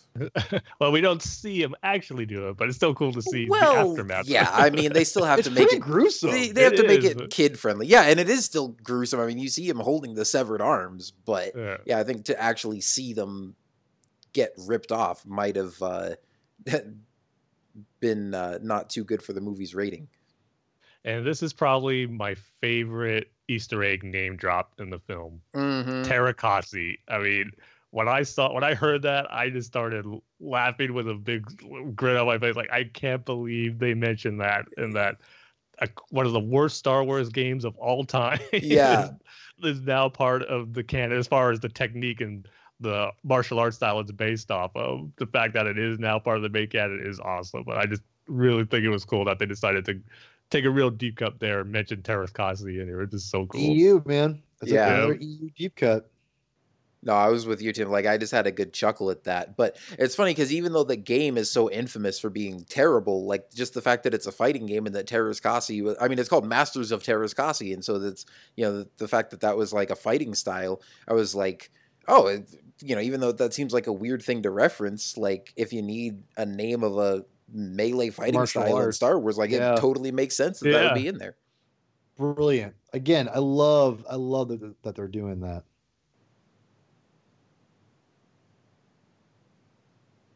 This is another cool sequence coming up here with you know Chewie seeing more Wookiees enslaved and how he just can't stand by and not do anything about it. I don't get a little ahead of myself here, but it's just something that not expecting to see a lot of in the movie, but we got a little glimpse of it in the trailer, and which made me excited to see it. And then, even though I wish it was a little bit longer, seeing Chewie and other Wookiees just you know go full blown and show what strength they have and take down their The oppressors. Wookiee that's on meth. Yeah. yeah, I was gonna Oh, say, and you, you know what's funny? This is now two times that we've seen Wookiees on Kessel where I didn't love the designs. Yeah, you had the, you had the wet dog Wookiees in Rebels, and now you have the Planet of the Apes Wookiees in. Those uh, are the Kenner toy rep Wookiees. it's just something about the planet that does, you know, affects the Wookiees look, you know. Yeah. Just- There's there's it's- also a blonde Wookiee that's in here. yeah, that's that right. it's cut out. It's cut out though. You don't really. It's, you see him like running by for a second, but yeah, it, it looks weird. Yeah, And again, it's another thing I like Han being okay with Chewie to do. Yes. He knows what he has Mhm. to do. Yeah. And he says, "All right, I'll see." He's like, "All right, I'll see you." You know, I love see right here. He's like, "You know what? Here, I love this." And this is this to me is the beginning of their true friendship right here. And he- Yeah. he tells him, "He's all right. I'll see you around, man." And he, he thinks he'll never see him again. And then he ends up seeing him again. I, I, I just and you know, I just love that. Love, love, love it. Uh, see, uh, it's not awesome. See what Chewie can really do with his strength. Yeah. All right, myth addict Wookie. have at it. Yeah, so they just look like characters from Planet of the Apes on stilts. I mean, just they couldn't have gotten a different, like, actual looking, like, you know, Wookie. It's like you know, actually looked like them. I mean, it's just weird. Well, yeah, it's Not like they all have they're all like bald in the face. But you know what though? At the same time, they are being enslaved, and Yeah, that's- two, that's not all. Wookiees, yeah. Yeah. and not all Wookiees are the same. That's what I said. I love that. Yeah. I love that. I like all his little again his improvised dumb plans that are just so crazy that they actually work. I will say, I guess Kessel guards and the Spice Mines, out of a bunch of cool looking helmeted characters we get in Star Wars for soldiers, they don't have one of the cooler ones. that helmet is way too big. But I, I like that. I like that it's different though. I don't. I don't love the design myself, but I'm not. I'm not like we. They they could have done something so much better. I mean, I guess you could Yeah. have done something better, but at the same time, I feel that they're kind of meant to be clunky and not. They're not meant to look good because they're supposed to be kind of like a crappy prison. You know. Yeah, I mean, It's like a I big said, galaxy. every Not all of them are going to look cool. yeah, well, like I said earlier, like everything on Kessel looks ugly, but I feel like that's by design. Like I appreciate that design choice. That this is just. It Yeah, looks like an unpleasant place that you don't want to be in. It's not pretty, and there's not like, you know, it's not. It doesn't have nice aesthetics. I love this with Lando. He has his own video podcast that he's doing. yeah, This is this is a actually from vlogger. his, his EU. This is actually from the EU book, apparently. Like one of those stories um, with Blue Max or whatever is, or I'm not sure about Solo or, or the Han Solo books or not, but he's actually talking and referring, or might be, I think, yeah, he's talking about what happened in one of the e, uh, EU books. Oh, okay. Yeah. Huh. Yeah, a Like, lot of the not Han like Solo, canon like. Lando EU books, I'm not too familiar with. So like some of that stuff I didn't catch. a Well, lot of I, it when you seeing know what, it. I don't. I, I only read of some of that when I was a kid, but like uh, people had referenced it. Like they, they talked about when it came out. Like that was Jon Kasdan talked about. Yeah, we did that. Like you know, kind of a nod to those old books and things like that. See, I just love all his performance here. He's so he's a perfect young Han, man. He's just clumsy and uh, I just love it. Boom. Chewie returning the favor right there. So Mhm. awesome. again, this is the this is where their their relationship truly like takes place, and you know, their their true friendship, and this is where, I, again, I love it. I think I think Chewie knows like if I if he goes if he fights with them, he'll be you know he might there's a chance he might get caught himself, but he also cares about Han because yeah. Han's a person, you know, and I And think he you- knows. Yeah. I mean, just going to your point later on, we're going to see in just a little bit him deciding to choose to stay with Han and not go with the Wookiees and Mhm. help them find, you know, their missing families to go back to Kashyyyk. You know, like you said, you know, that this moment really, you know, established and cemented, you know, the close relationship that they're going to have for, you know, the rest of their lives. Yeah. Well, I, and I- and you know, thinking about it, what why he why Chewie doesn't go with Han is potentially because he knows like if I go with them, I'll we will be hunted our whole life. But if I stay with Han, I might be able, you know, who actually like is my friend. We care about each other. We might actually be able to get find my family. I think he I think he knows true, that. Han would help him. You know, I love this is great. Yeah. This yeah, the the pistol toss and then just Han and uh, Han This- and Lando going at it. And that's Yeah. something where Alden just nails the mannerisms of Han and what Harrison Ford did when he was ever firing his blaster. I mean, it's just Mhm. dead on how Han holds and shoots his blaster. It's so great. Mm-hmm. Yeah. I don't know why they felt the need to slightly change the sound effect of the blaster. See, I didn't even pick up on that. Well, Yeah, you know like what? it, it sounds like it, it- I mean, you can obviously tell it's his his classic blaster from the original trilogy, but I don't know. To me, like the sound of it doesn't quite have the same punch to it.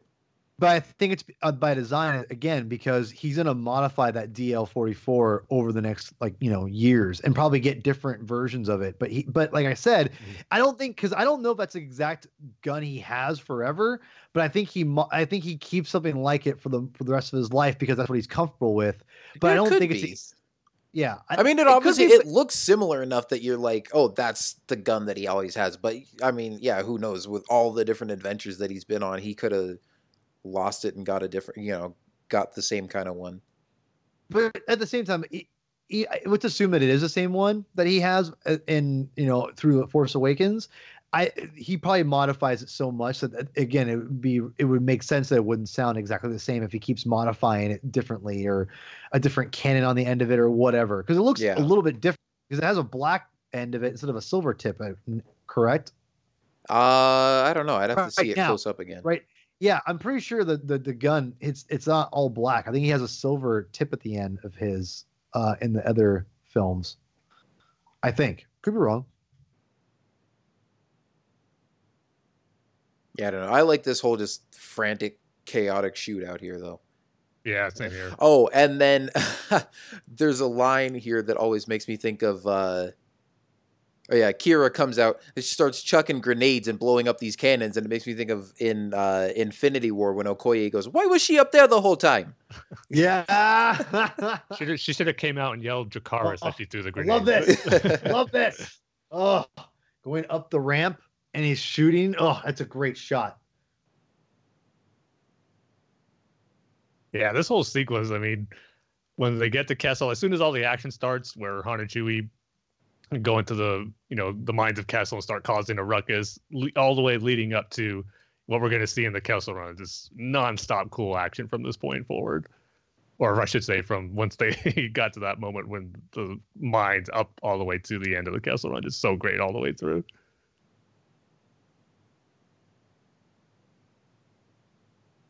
I mean, this is it. We- We've heard about it for so long. The Kessel Run. What exactly was it? What did it involve? Why did Han have to do it? And why is it something that he felt he needs to brag about every Yeah. time it comes up? and is a parsec a unit of time or distance? yeah. I just felt this sequence really delivered on it being living up to the legend that Han Solo really hyped it up to be and why he chose to brag about it so much because it did seem almost impossible and they barely did make it out of it and it was a, was because of Han too so he does have the right to brag about it but it was just such a cool sequence to see play out finally after knowing about it for so long with since A New Hope it was just really cool to see play out on screen and just yeah. again one of those things I was excited for this movie going into it, and it was a sequence that more than delivered on it. Well, it was cool to see. I think for me, it was maybe a little underwhelming the way it all played out. Um, especially because I thought it was going to involve Han like navigating a lot more obstacles and stuff, and the fact that it's basically just He kind of did. well he did anyway. but well i guess the the fact that like he didn't really have to navigate the entire maw or like make the full kessel run it was more just like get stuck get out of it and put some coaxium in the hyperdrive and just jet out the rest of the way really fast but, or his tail. um, yeah i don't know i mean it's it's definitely cool it gets i think maybe i just had a different image in my mind of what it was going to be like um but there's definitely some fun moments in this sequence coming up i just love this visual of you know the sort of tunnel through the maw and the star destroyer coming through Yeah, That's awesome. with you know just sort of the lightning flashing and the clouds around that is just an awesome visual. I just remember that being my favorite shot of the first teaser trailer when it came out. Just thinking, oh man, that's a shot of an Imperial Star Destroyer we've never seen before, and it looks amazing. yeah yeah and i like han's little uh you know again just his cockiness here of like oh yeah i've been with the empire. I know they're probably just you know coming to check on the the disturbance on kessel. Like they're not going to bother sending tie fighters after one little freighter and then next thing you know a whole squadron of tie fighters comes out. And he's like oh time to turn around. I I had to step away for a second, but you guys mentioned the uh, the original Empire music when No, the- we didn't. No yeah, not Star yet Destroyer. Yeah, yeah. So when the Star Destroyer shows up and it does that, I love that it call, a callback to A New Hope. Was- Yeah. oh yeah that's the music from a new hope in that one That's what Um, I mean. The- I mean the, the Empire, meaning like not the movie. but Oh, okay. I thought you meant Empire Strikes Back because we're gonna hear No, a bit of that in you know the uh, the asteroid field theme. Um, Well, yeah, you, in a minute here. Yeah, that too. Yeah, Yeah. but I love the callback for A New Hope. That was great. yeah, no, that was that's a uh, a cool musical cue there. Oh, I love that. It's a- And it's a- just- it's a this play is- off of. Yeah, it's really fun just seeing Han piloting the Falcon for the first time. Um, but and it the gets fact even that better when Chewie gets in the co-pilot seat. yeah, yeah, I and also love the, a play off of the. Uh, I have a I have a good feeling about this. the, mhm. I love that. And again, seeing the way that the Millennium Falcon is not quite the one that we know because Yeah. uh, it's weird seeing Beckett on the cannon janky- yeah, there's only cannons. one little gun. Yeah.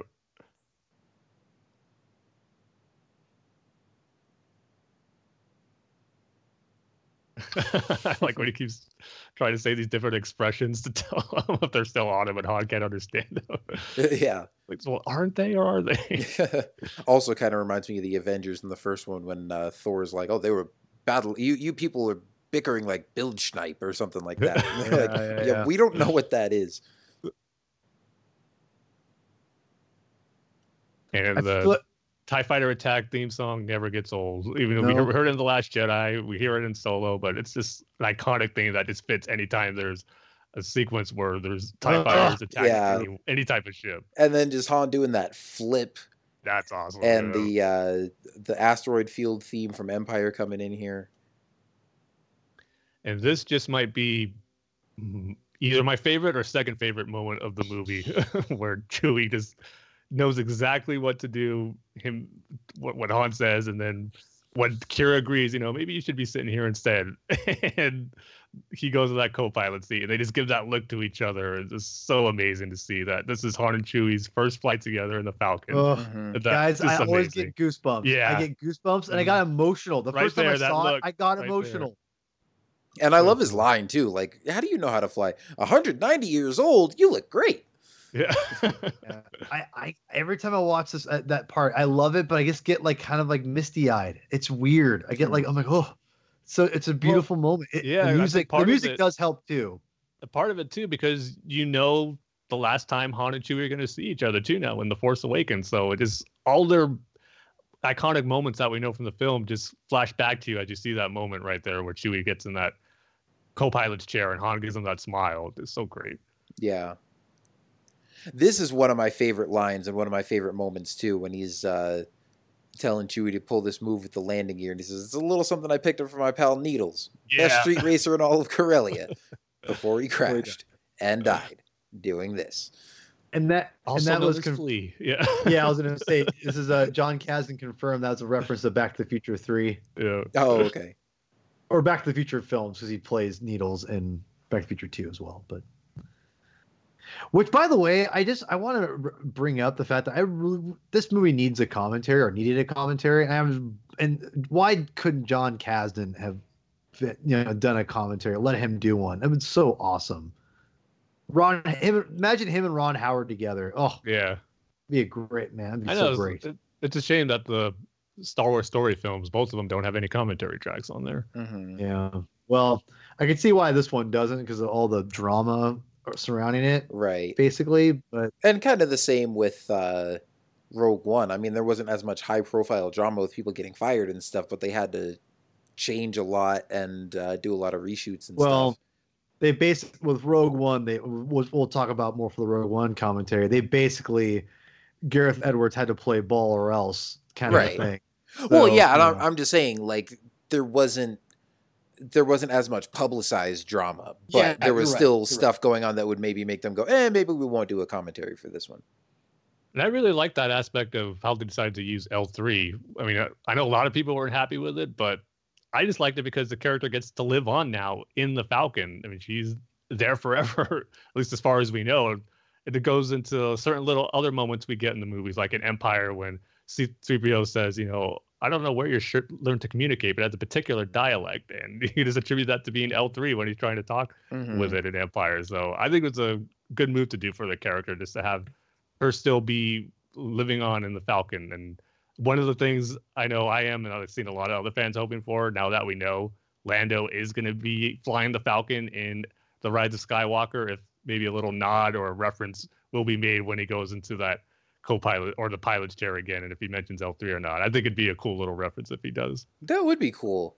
And you know, I don't particularly love L3 as a character, but I still think it was cool, just a, a cool little uh, connective idea to, um, you know, have her memory core installed in the Falcon. I mean, it makes sense because Lando said that she has the best navigational database, like of any Yeah. droid in the galaxy, essentially.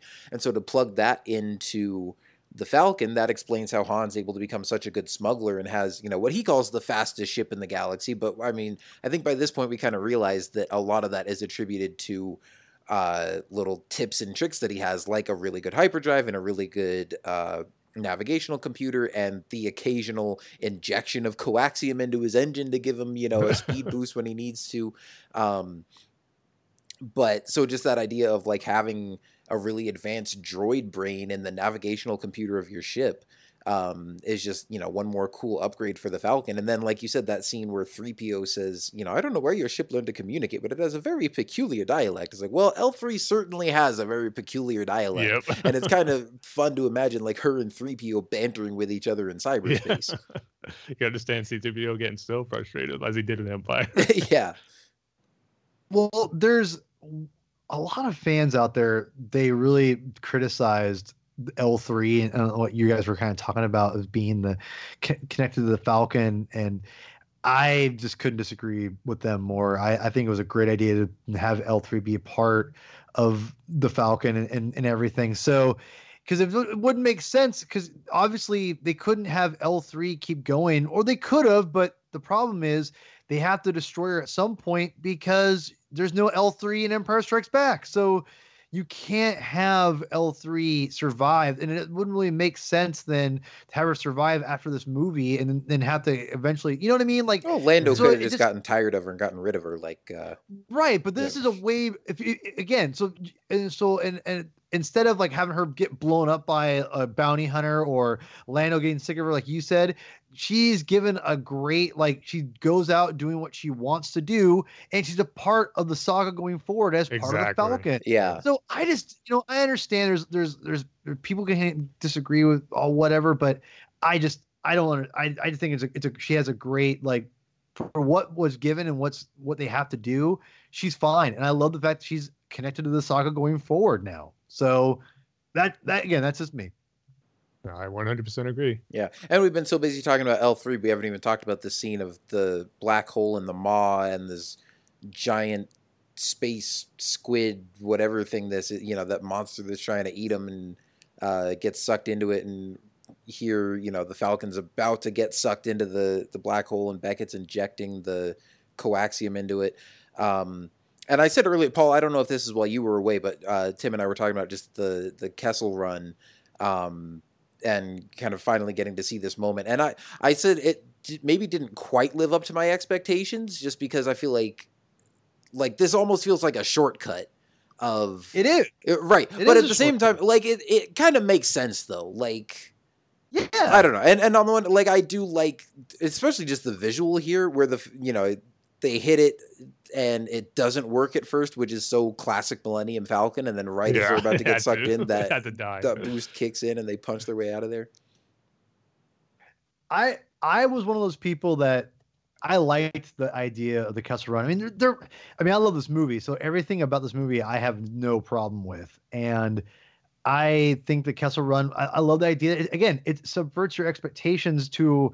It's not me or it. It does it in a way where it's not so predictable. You did you didn't expect the Kessel Run to be a shortcut. You expect it to be a full on race, but Mhm. this is totally different. I love the idea of doing something completely, totally different and and giving us something that we didn't expect because in the end that's it gives the movie a way more fresh feel because of it. So and I love the idea instead of like making it a fast ship that he that it the reason why they made the Kessel Run is because of that ship.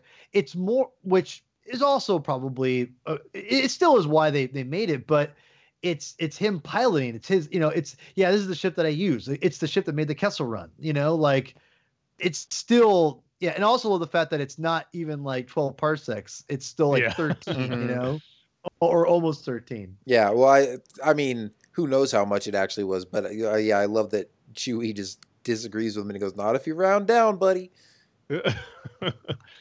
yeah, after it's all just seeing obviously that, shorter. of It's course, shorter Han's than it, gonna brag about it. Of course. Yeah, well, but- it's closer.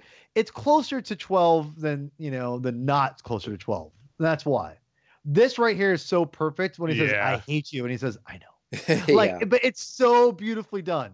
It just I just keep thinking about Empire when Han first mentions Lando to Leia when they're in the Falcon. Just goes, me and Lando, we go a long way, Lando and me, or we go back a long way. And this is part of what I'm sure he's thinking about here. The first time they had their first adventure together and what he did to the Falcon, what Lando said to him. So just Well- all that stuff just goes into the reason why I love like getting prequels like this, where we fill in that history for characters we knew about, and now we can picture this when we see moments like that in Empire, and I just love that. I also am curious to know, like, I mean, obviously Han goes back to Lando at the end of the movie to win back the Falcon Yep. from him, but Oh, I know where you're going with this. Yeah. but I wonder if the did the, I I want to know if they have more run-ins and more adventures together over the years, or if that was pretty much it. Because then, I hope not. Yeah. well, because when they're going to Cloud City and Han's like, "Oh yeah, he's an old friend," and we go way back and whatever, and then Chewie growls at him and he goes.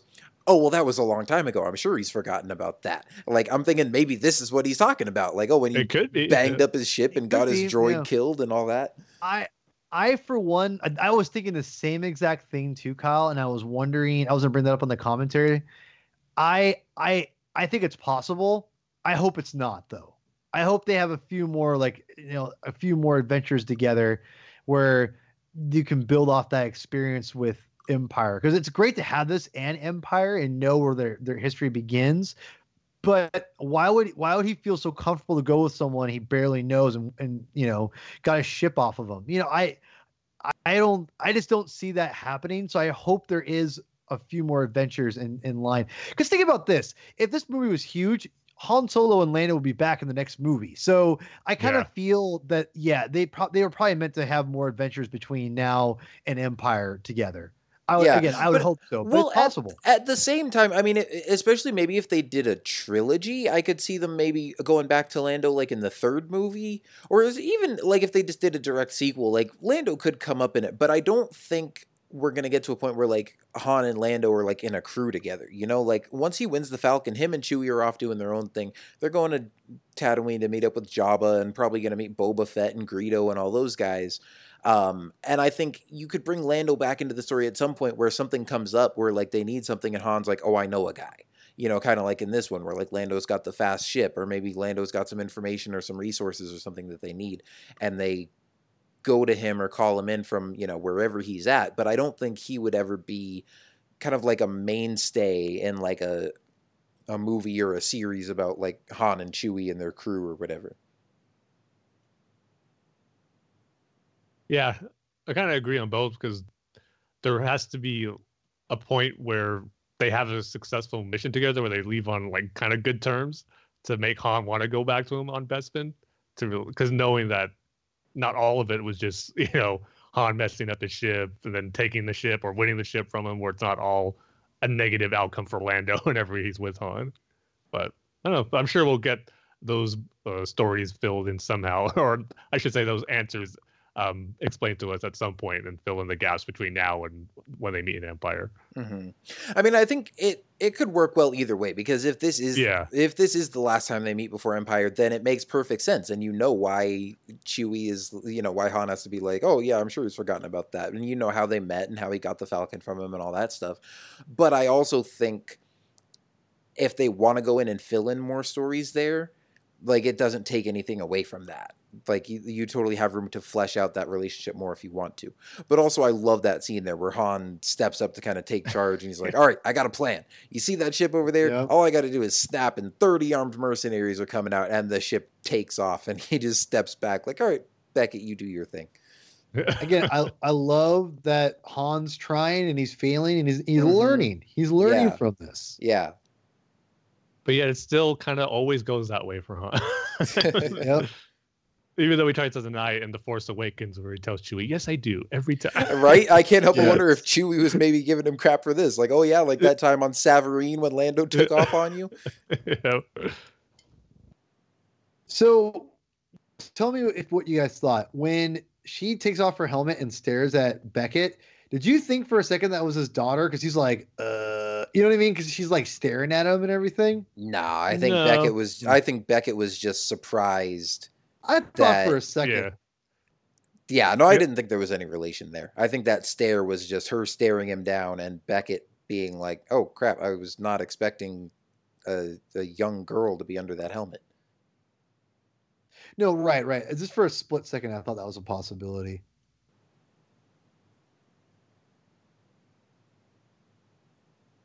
I know this is another different direction that I thought they were going to go with Enfys Nest and her Marauders as far as in the trailers and different t- TV spots we saw that showdown. It looked like they were going about to have where if we would get one more, you know, final like battle between the two and another gunfight. But I remember just being surprised when she takes off the mask and she kind of explains right here their backstory, how they're not really bad guys or just marauders out hurting people, but they're fighting for a reason and for a cause. And this leads to eventually them teaming up for to outsmart Dryden. And of course, we'll get the reveal later on at the end what they really are. But it was just another one of those things that subverted expectations about a group of characters and who we thought were going to be the main antagonists of the film. Mm-hmm. And we get two tubes again. Yeah. Oh, and also, I know we talked about this movie like feeling like the original trilogy and having a lot of EU references and stuff, but I don't think we mentioned one of the things that I appreciate the most about this movie is that they brought back Rhodians and Twi'leks. Yeah. That's the thing. You can have new designed alien species, just mix them in with some of the old classic ones too. Yeah, exactly. you, we can have Rhodians and Twi'leks and Wookiees and whatever the heck uh, Lady Proxima is all in the same movie. I love that the Rhodians also orange. hmm Yeah. They're not all just green. And how about here when you guys were first seeing this dialogue and interaction between Beckett and Han and where they leave things, Beckett saying he's going away. Did you actually buy it at all? Or did you know, yeah, he's yeah, coming back? I bought it for a sec. I bought it for a second. Yeah, I I, think I did. Um, because it just seemed to me like uh, uh, this seems in character for Beckett. Now, when he betrays Han later, that also seems in character for him. Yeah, Um, totally. Yeah, yeah.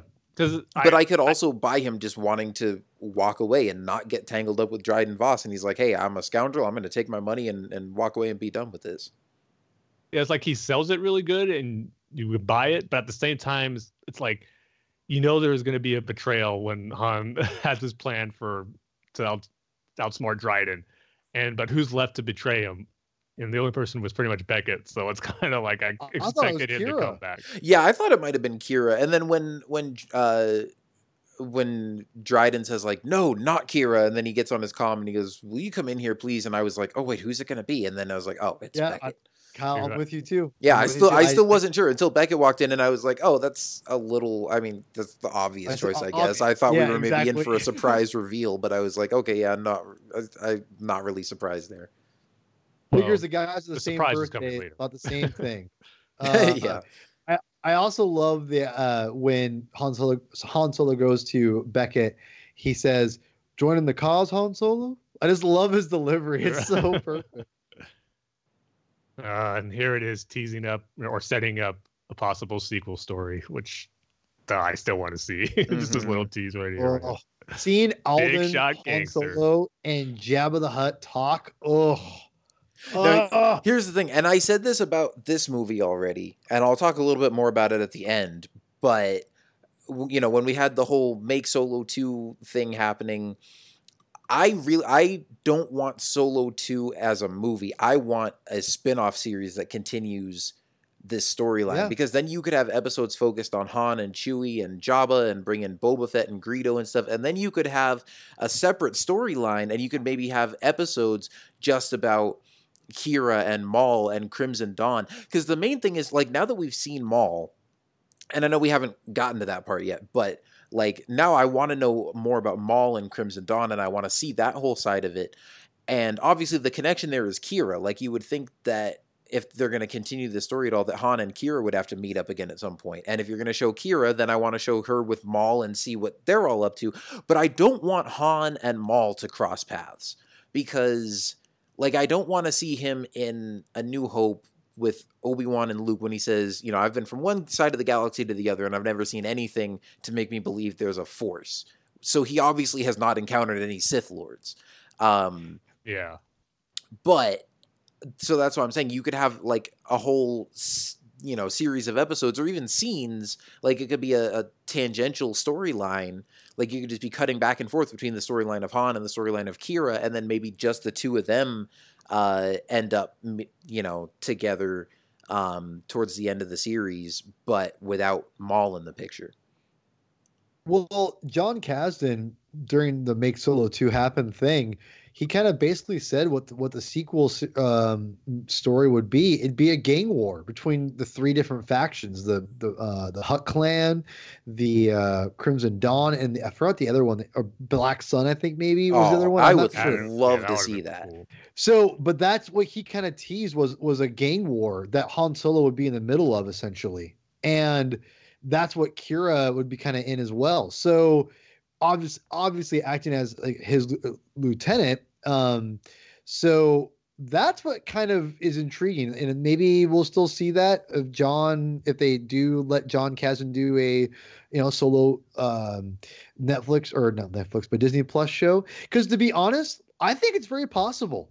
I think that it, a solo like like series would be very easy to make, not too expensive in retrospect, or or you know, in whatever kind of compared to other things. And I think you can do one pretty inexpensively, inexpensively, and and people would would definitely invest in it because they all and you could put solo on your you know the movie and say hey you know we got the movie we got the new streaming service you can watch it all together i mean this it's a I think it's a very um you know it's a it's a it's a decent possibility we could still get it Yeah, I hope so. Never, never say never now. Let's look what happened with Clone Wars. So never Mhm. thought we'd get that final season, but here we are, Yeah. so close to getting that. And the fans are showing the love for Solo, kind of similar to how they did for Clone Wars when that got canceled.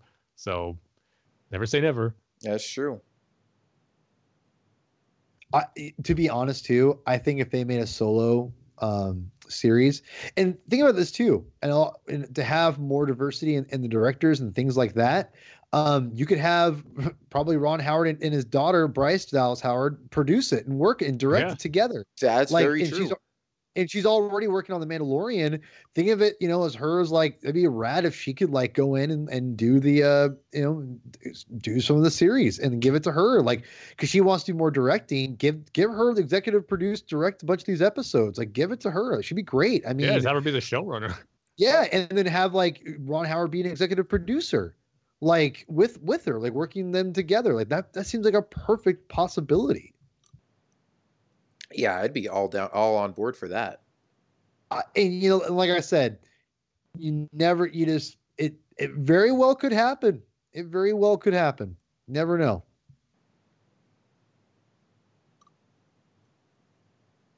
And this was a good plan by Han, hmm knowing that he'd think it's fake, but it's actually real. So one of know, the that schemes that turned out great. r- that worked out really well. I just, I just love the fact that Han was prepared for the betrayal. I Mhm. love it. And he Yeah. said, you said people, I was paying attention. You said people are predictable.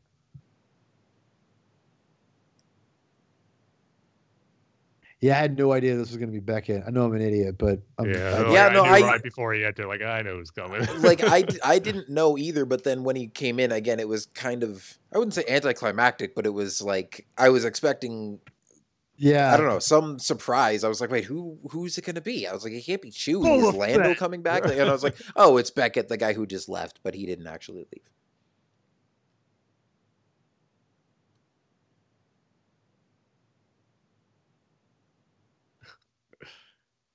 By the way, I love all the just the decor of Dryden Voss's room too, and just all the artifacts and stuff that he's got. I want to know like how many Easter eggs are in there that we can't even really see.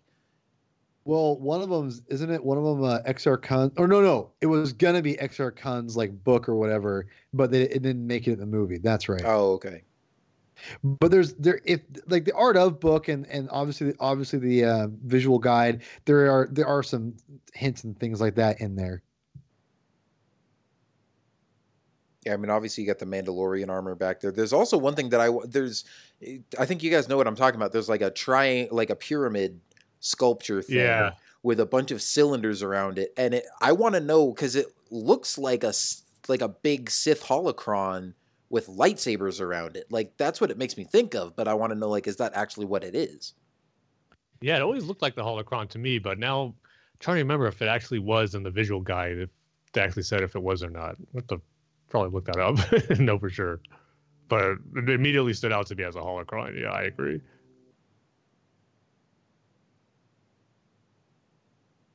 Man. the the red face thing that he does it just kind of makes me laugh it feels like very much like how do we make this guy unique looking in like two months give him red lines on his face Yeah. it works i'm not saying it doesn't but it's funny Yeah, I mean the design of the character is not really anything special, but like I said, I, I do really enjoy Paul Bettany's performance in there. Yeah.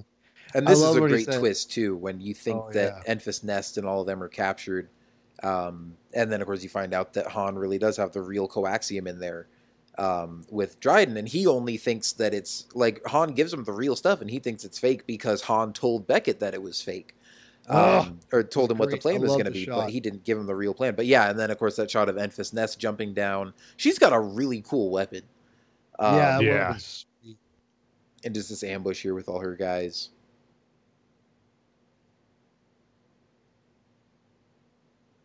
I just love when he tells Beckett, and you're no exception. Oh, so good. Great performance and delivery by Alden. So, And Becca's gonna double cross Dryden. and I Again, love the being fact, predictable.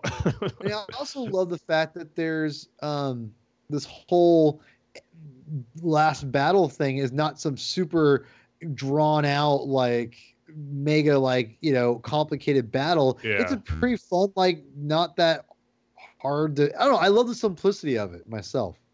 no, I agree. And that's what it should be for a movie that's dealing with outlaws and thieves. Just Yeah, you know, trying to outdo one another. yeah. There's not going to be a lightsaber duel or anything. Yeah, exactly. But I I, I do love that. And it- it's still some pretty cool action as well. I mean, Yeah, I mean they not do end up having but- a sword fight, Yeah, this even though it wasn't long, there was some cool stuff. a like sword you said with knife Enfys Nest and the. Marauders taking down his men. And Yeah, it's stuff right here. Yeah. I like Han's response to this. Like, I agree. How about you go first? yeah, Again, very Han Solo. yeah, exactly. Mhm. And then we're really going to see Kira show off her Teräs Käsi skills here. Yeah. which is awesome.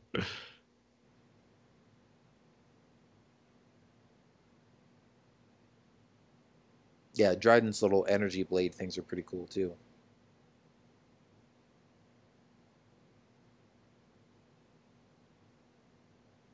She's super cool.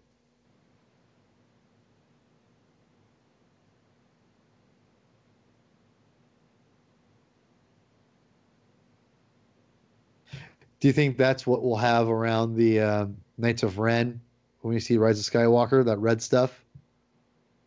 I never thought Um, about it, but Maybe. it looks like they have a variety of weapons, so maybe one of them might have something like that. Yeah, I don't know. Yeah, maybe on that giant butcher knife sword. Oh, that thing is ridiculous. But also, I kind of love. I love that it's so ridiculous looking too. Yeah. That sword Qi'ra has is pretty cool though too.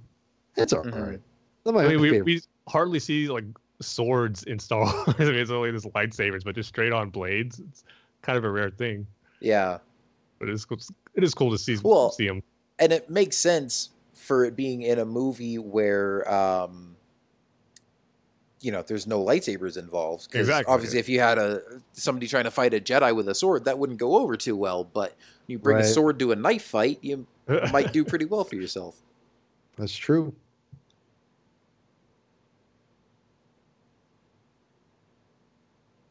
It's just like I knew or had a feeling Beckett was gonna come back and betray him. This is you knew right away that Qi'ra wasn't telling the truth right here to Han, that she was gonna go with him. Like, you know, she has something else up on her sleeve. I mean the obvious reason is because we know he ends up with leia so he's not going to have a happily ever after with Qi'ra but yeah you also Right. know and you've kind of known all along that like she's up to something and that she has other priorities besides han At the same time, too, though, I do believe what she's saying, telling him right there that you know you need to save Chewbacca. Like he needs you. And Yeah. Part of her Mhm. knows that since he's going to leave him, he's going to need another, you know, companion and a good friend to see him through. And she knows that's Chewbacca, so she still Oh. cares for him enough to make sure he has that. Yeah, definitely. No, I think she still cares for him a lot. Like, I don't think I wouldn't even necessarily call this like a betrayal or you know, like she's not um you know it's not like she doesn't care about him or she's like all right yeah bye sucker i'm gonna go off with darth maul now. It's just like i think yeah. and, and i like honestly i think she feels trapped too like when they're when they're kissing in lando's cape closet and you know she's like oh i really you know wish i could tell you everything that's happened to me but you look at me so much differently. Like i think she at least some part of her really does wish that she could go with him and that things could return to uh you know to how they used to be between the two of them but she's just now in this place where um she's just kind of in this lifestyle that she can't escape from it's kind of like what beckett was telling han like when he's like hey if you come with me you're in this for good i think Qi'ra's in a similar situation but even to more of an extreme and Yeah. obviously given Yeah. the, uh, who she works for that's not really surprising and she doesn't want to bring Han into that too Yeah. as well. So it makes sense on that point where you know talking about how she still cares for him. Yeah. Gosh, this this was my f- still is maybe my favorite part of the movie, but just seeing this in the theater, I was floored.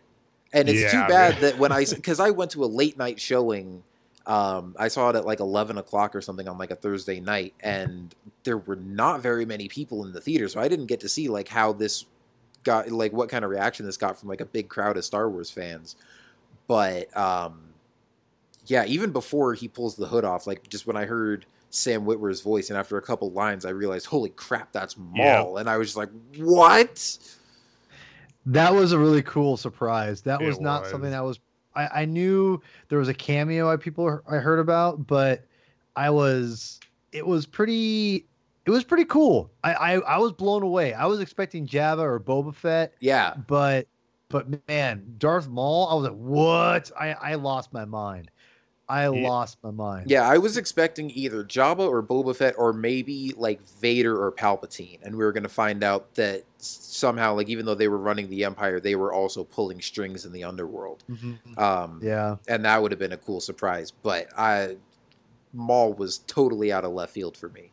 And as cool as it was to see for me, Darth Maul be brought back in live action again and knowing how he survived and his connections to the criminal underworld, sadly, it felt like I was the only one who knew that in the theater because it wasn't a lot of cheers. First of all, it wasn't as packed as it was for all the other Star Wars first showings, unfortunately. But a lot of it was just people going like, "What? How's that possible?" A lot of questions more than, "Oh, that's awesome, Maul's back," because Yeah. they're wondering how did he survive? Because a lot of people who didn't watch Clone Wars were in that theater. So cool moment for me, just geeking out, but it didn't have that quite impactful moment where the audience just goes crazy and seeing the character because they're just kind of lost for words and wondering how that's possible. But Yeah, definitely. Like I had a friend at work that you know told me after he saw it, he's like, "Man, and that guy at the end, like I almost thought that was Darth Maul for a second, and then I was like, "Oh wait, no, he's dead." And I was like, "No, it was Darth Maul." Wow. a I lot of people we were talk- confused that it might have been before the Phantom Menace that took, this took place in as well. so Yeah. there's a lot of stuff. A, lot of uh, we did a, a top five um you know i think disney new kind of newer star wars film Yeah. moments and this Yeah. was in my top five and a lot of people i know you guys kind of were, were kind of that's weird uh, there's something about this scene that just i love the fact that han knew what he had to do and it's something that he, obviously beckett would have done to him but han knew what he had to do and he did it and i love the fact that he didn't hesitate and Yeah. it, I, I do i do also kind of like the idea of like han shot first you know See, kind of to take it- me, that almost feels a little too on the nose, though. Like I like it and I Mm. don't because I I do think it fits perfectly for the character. And within that moment, like yeah, Beckett was gonna kill him, and Han knew what he had to do. But at the same time, it almost, especially because it's Lawrence and Jon Kasdan. And you know Lawrence Kasdan probably was not happy about you know George going back and making change. Like he's an original trilogy purist, um, right and was like, "Oh, let's have a scene where Han shoots first. Like, eh, I don't know. Yeah, Again, it, that- it totally makes sense within the story, but it feels a little too direct at the same time. I I think it's earned because of what obviously what Beckett was doing, and I feel like it just shows you that that Han isn't going to hesitate. And again, it, it, it's earned because he does have that emotional connection. He knows he's predictable, and that's why he killed him. That's why he shot him before he did. And I love the fact that he was sad about it. He did not want to do it, but he had to. And also, you combine the fact that he's watching his girl leave him probably forever. Like it's a pretty, it's a pretty big moment for Han Solo right here, Yeah. and obviously. And it's, a, I just love the fact that he didn't kill Beckett like, yeah, that's right. Like he felt awful about it. Like as soon as he did it, he came over to him like he felt like the worst person ever. Yeah. Yeah, and I just love that shot of Han and Chewie there. That just might be my favorite moment in the movie because, you know, as you said, Han's losing his his love of as what he thought there, the love of his life, and he has no one. But you know, an, an even more important friendship and relationship that was forming with Han with Chewie right there. Chewie's going to be with him for the long haul. Just the fact that he puts his hand on his shoulder, comforting him in the way that he could, knowing that you know he's there for him, and then he's gonna, as we know, going to be there with him till the end. And that's the moment where that really makes me think of the end or the death of Han in The Force Awakens, and Chewie just lets out that big growl when he sees his best friend get killed, and it's like all that great stuff that makes you appreciate the history that they have. I just love that moment right there between Han and Chewie. Mm-hmm. And then this is where Enfys Nest becomes not only just a really cool looking character with that helmet, but just with a great backstory and knowing that her and her Marauders are part of a rebel cell, and that just that blew me away too when I saw it. I mean, Darth Maul was good enough, but it's This getting look a, right here. yeah, Yeah. So Yeah. per- that's so Han Solo. Now, mm. one thing, th- so I kind of have mixed feelings about the whole tie into her being like part of a rebel cell, though, because on the one hand, it's cool, but on the other hand, I like the idea of somebody that's just out there looking out for people that are being oppressed, like not just by the Empire, but by the gangs and stuff. Because I think one thing that this Yeah. movie highlights is like there are bad guys out in the galaxy who aren't just Darth Vader and Emperor Palpatine. Like, there's a The lot of hand- the injustice motion. There's a lot of injustice and oppression in the galaxy happening just from all these crime syndicates and stuff and i like that there's somebody out there just fighting against that.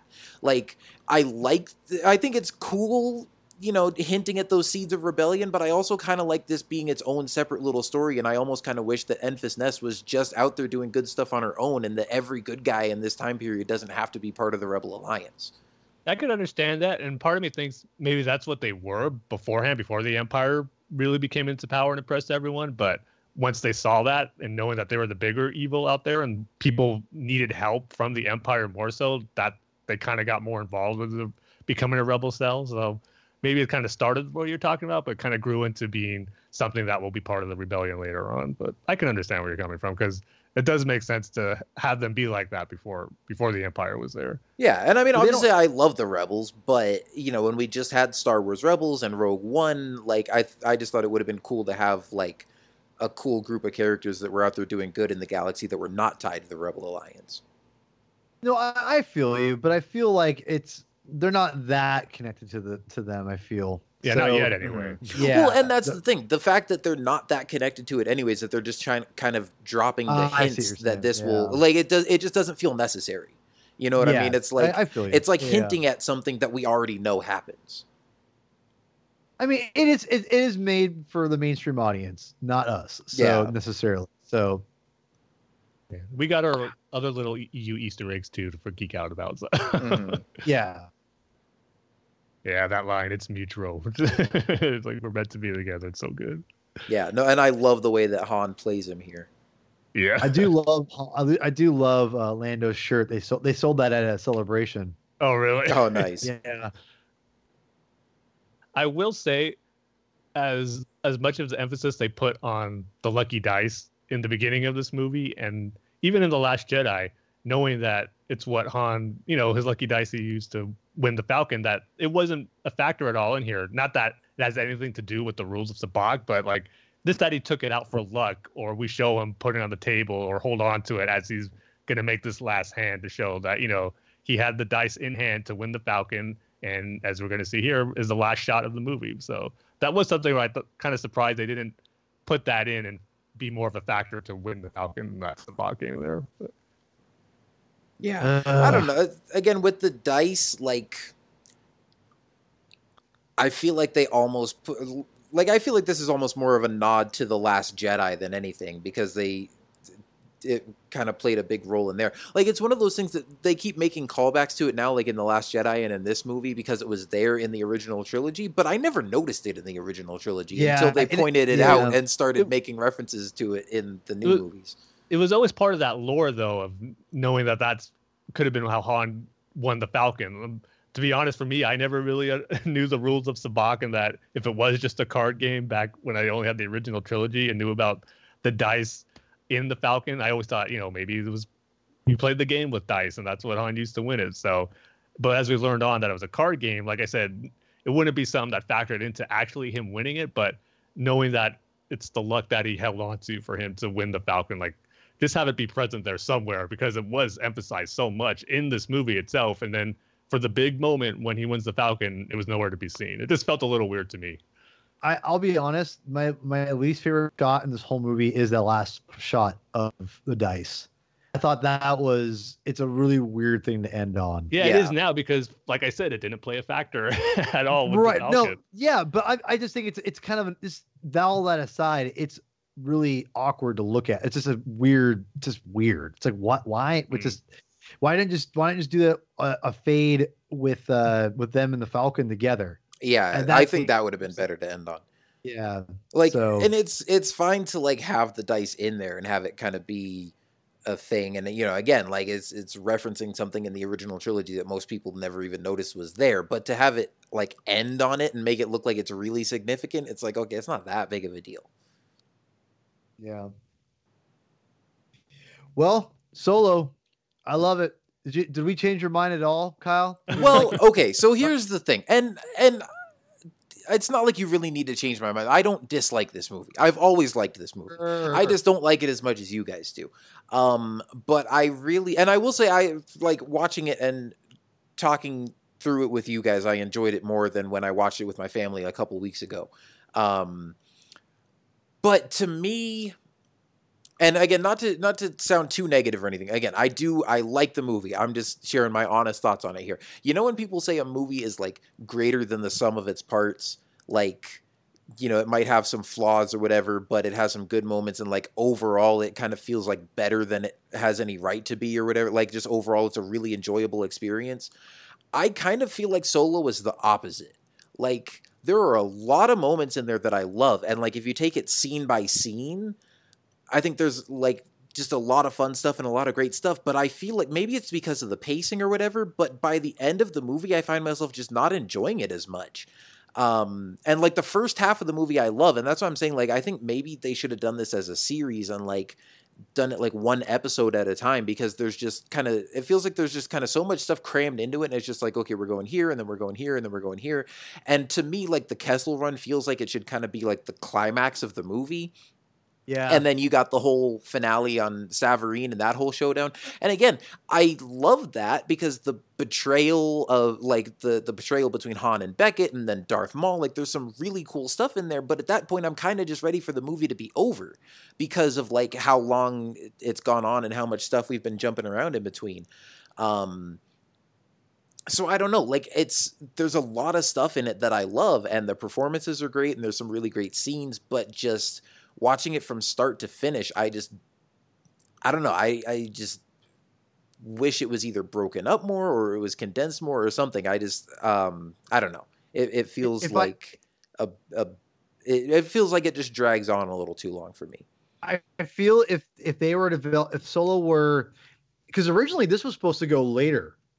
The Boba Fett film was supposed to go first. Yeah. Mhm. and and then Rogue One kind of took that over because they thought it would be a great idea and all that stuff. But what's what's fascinating about all this is that even though there's a there's a good chance that we're going to get a not a good chance there's a there's a possibility excuse me that we might get a solo you know series at some point we never know but it's a possibility but think about this if this were if this would have this could have gone the way of of Boba Fett slash Mandalorian TV series already. Like it probably would have been turned into that, to be honest. And I feel like that's if you were developing it now, then that's what they would have done. They wouldn't do a movie because, uh, is to be honest, I think, I think Star Wars couldn't.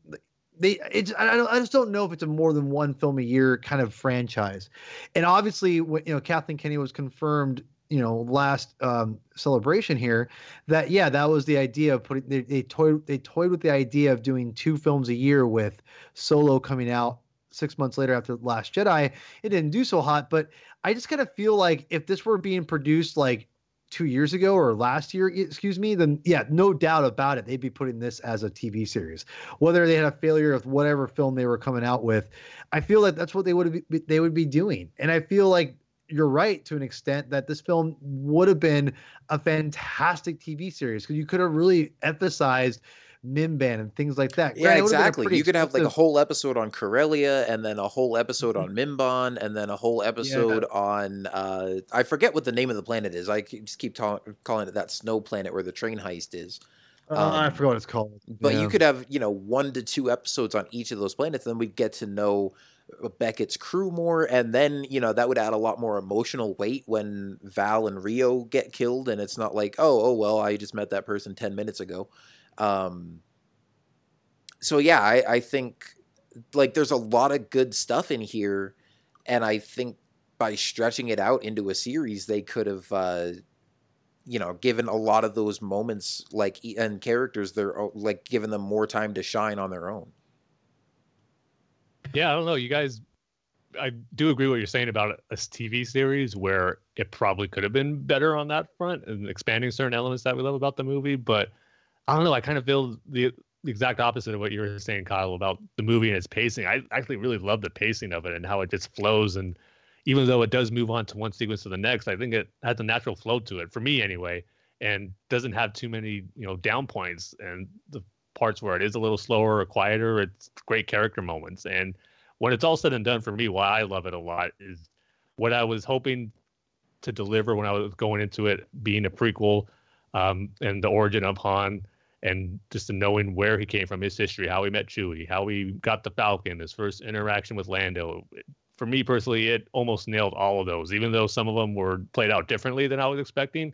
As we talked about during the commentary, a lot of those changes end up being for the better. And I just love it. And as I said, now when I watch certain moments in the original trilogy or The Force Awakens, I can think back to some great moments with Han and Chewie or Han and Lando in Solo, and that's why I love it. It did what I think all good prequels should do: just elevate certain characters and other stories and movies that you've seen them in before. And I think Solo did exactly that. So, yeah, if it was a you know a world where everything worked out and uh, we got what we wanted, we would get sequels to expand on some of those elements more. Or if it was made now, we would get a TV show that would have some of those uh, stuff that you guys are talking about as far as diving into more on certain sequences or planets. That would be great. But um, since we don't, I just really enjoyed what we did get in Solo: A Star Wars Story, and I hope we get more. And hopefully that um, Make Solo 2 happen campaign uh, carries on and gets a little more traction for the people at Lucasfilm to see to continue on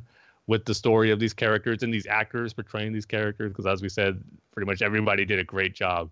So yeah, hopefully this isn't the last we'll see of this time period of Han Solo and Chewie and Lando. But if it is, I'm thankful for what we got for because what we got in this movie, I just really, really love. Kyle's just like, man, that was all right. no, well, look, and like I said, I mean, I don't need to keep beating a dead horse on this, but like, I kind of, I almost wish I could say I love the movie as much as you guys because I agree with like everything you said, Tim. Like all those moments of Han meeting Lando and meeting Chewie and getting the Falcon. Like there are a lot of great individual moments in this movie that I just wish I could say I loved the movie as a whole more when you put all that together. Um, to me, it just it doesn't all add up to something that's truly great. It adds up to something that's fun and enjoyable, and I definitely like it. Um, you know, the people that either don't like this movie or just didn't even care to go see it because they said, you know, I didn't ask for a Han Solo movie or whatever. I like the movie a lot more than those people, but there are also people that think, you know, that this is like one of their favorite Star Wars movies or that it's just, you know, absolutely great. And I'm like, "Eh, I just don't love it that much. Um, but I still, I still really enjoy it. And like we said, I would love to see more stuff with these characters.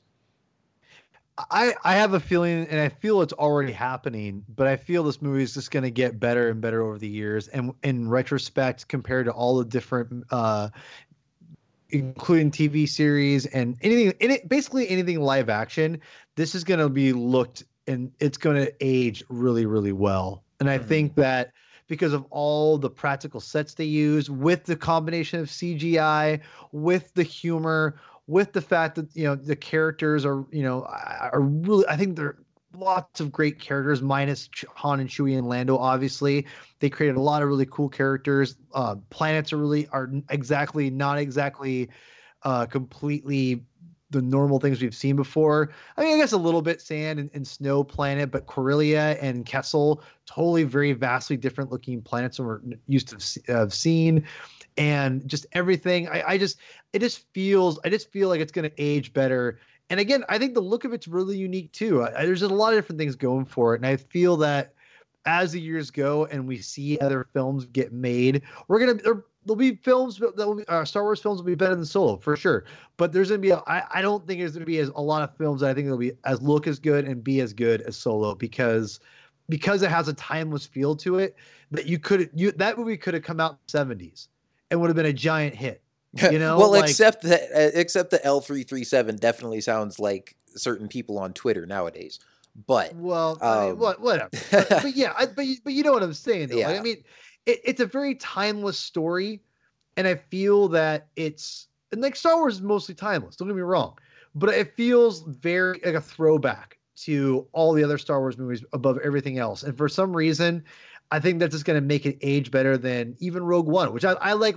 For the record, I love Rogue One more than I like Solo, but I I could see Solo overtaking Rogue One at some point because once the, all the the hubbub dies down of all all this stuff and all you have left is do you like Solo or not? People are going to go, yeah, that movie was actually really good. It's it's, it's mm. going to be regarded as a, one of the better Star Wars movies when you look at it from a whole, from everything combined. I just have this feeling. I could be wrong. well, we'll I agree with you that it definitely nails that classic Star Wars like look and feel and tone. Um, it's just you know maybe just story wise, it just doesn't quite hold up for me. And I think one thing too, and this is just kind of the last point I'll say on it and this is not even necessarily a criticism of the movie, but just maybe something why a, reason why I don't like it as much compared to other Star Wars movies is it doesn't have as high stakes. Like you never really are worried for Han or Chewie because we know that they're going to make it through to the original trilogy because not only have we seen them before, but we've seen you know the end of Han's storyline. Um, and so, you know, when you're following that main character, and there's not like a big threat or anything that he's up against, there's not like galactic stakes on the line, which is sometimes nice to have like those smaller scale stories. Like not everything has to be about saving the entire galaxy. But, you know, when you look at the saga films or even Rogue One, when, you know, they're trying to get the Death Star plans and it's this desperate battle against the Empire, it just feels so much more sort of tense and dramatic and like there's more on the line than there is here in Solo. Um, and again, that's okay because I feel like that's what they were going for. And, you know, it's it's kind of just a smaller scale movie about you know just Han and Chewie and you know just um it's supposed to have lower stakes. Like they're Han has been one of those characters like he's out for himself. He's not about saving the galaxy until he joins up with the re- with the rebellion. Um so I, on the one hand I kind of appreciate that but at the same time it just it doesn't get me as excited as other Star Wars movies when you have space battles and lightsaber duels and all that kind of stuff Tim, your yeah, final word on this? well, I think I already said my final word on what I think of the movie, but uh, I just hope eventually, like you were saying, Paul, that a few years from now, or maybe ten years from now, twenty years from now, or to look on, look back on more fondly than he is today. That hopefully we're still doing this podcast twenty years from now. Kyle will have a different opinion on it. we'll be doing see. our 20th anniversary look back on Solo with Star Wars story. He goes, you know what? I love this movie a lot more than I did when we first did our commentary episode on it. You guys were right. but until then, I'll respect how you feel about it, Kyle. But hopefully it'll will change. Maybe the discussions on it more, or just as the years go by. Yeah. yeah. And again, it, I have a generally positive opinion of this movie, but I would give you know if I had to rate it, I give it maybe like a seven out of ten or something. Whereas I'm guessing you guys would give it eight or nine or something. Yeah, I'd probably give it like a solid eight point five, close to a nine, something like that. That's probably where I I am, too, Tim. I'm probably closer to a nine, but I'd say eight point five is pretty accurate. I think it's it's a pretty it's it's just a great great movie. All right. Well, that is our commentary of Solo: A Star Wars Story. Um, hope you guys enjoyed it, and uh, you know, especially if any of you guys were watching the movie along with us. Um, hope you enjoyed hearing our commentary along with it. Um, be sure to let us know on social media uh, your thoughts and what you thought of the commentary, and uh, you know if you have your own thoughts on the movie that you want to share with us, we'd love to hear it. Um, so you can go ahead and check us out on Twitter at Star Wars TSC and on Facebook at facebook.com slash Star Wars The Saga Continues.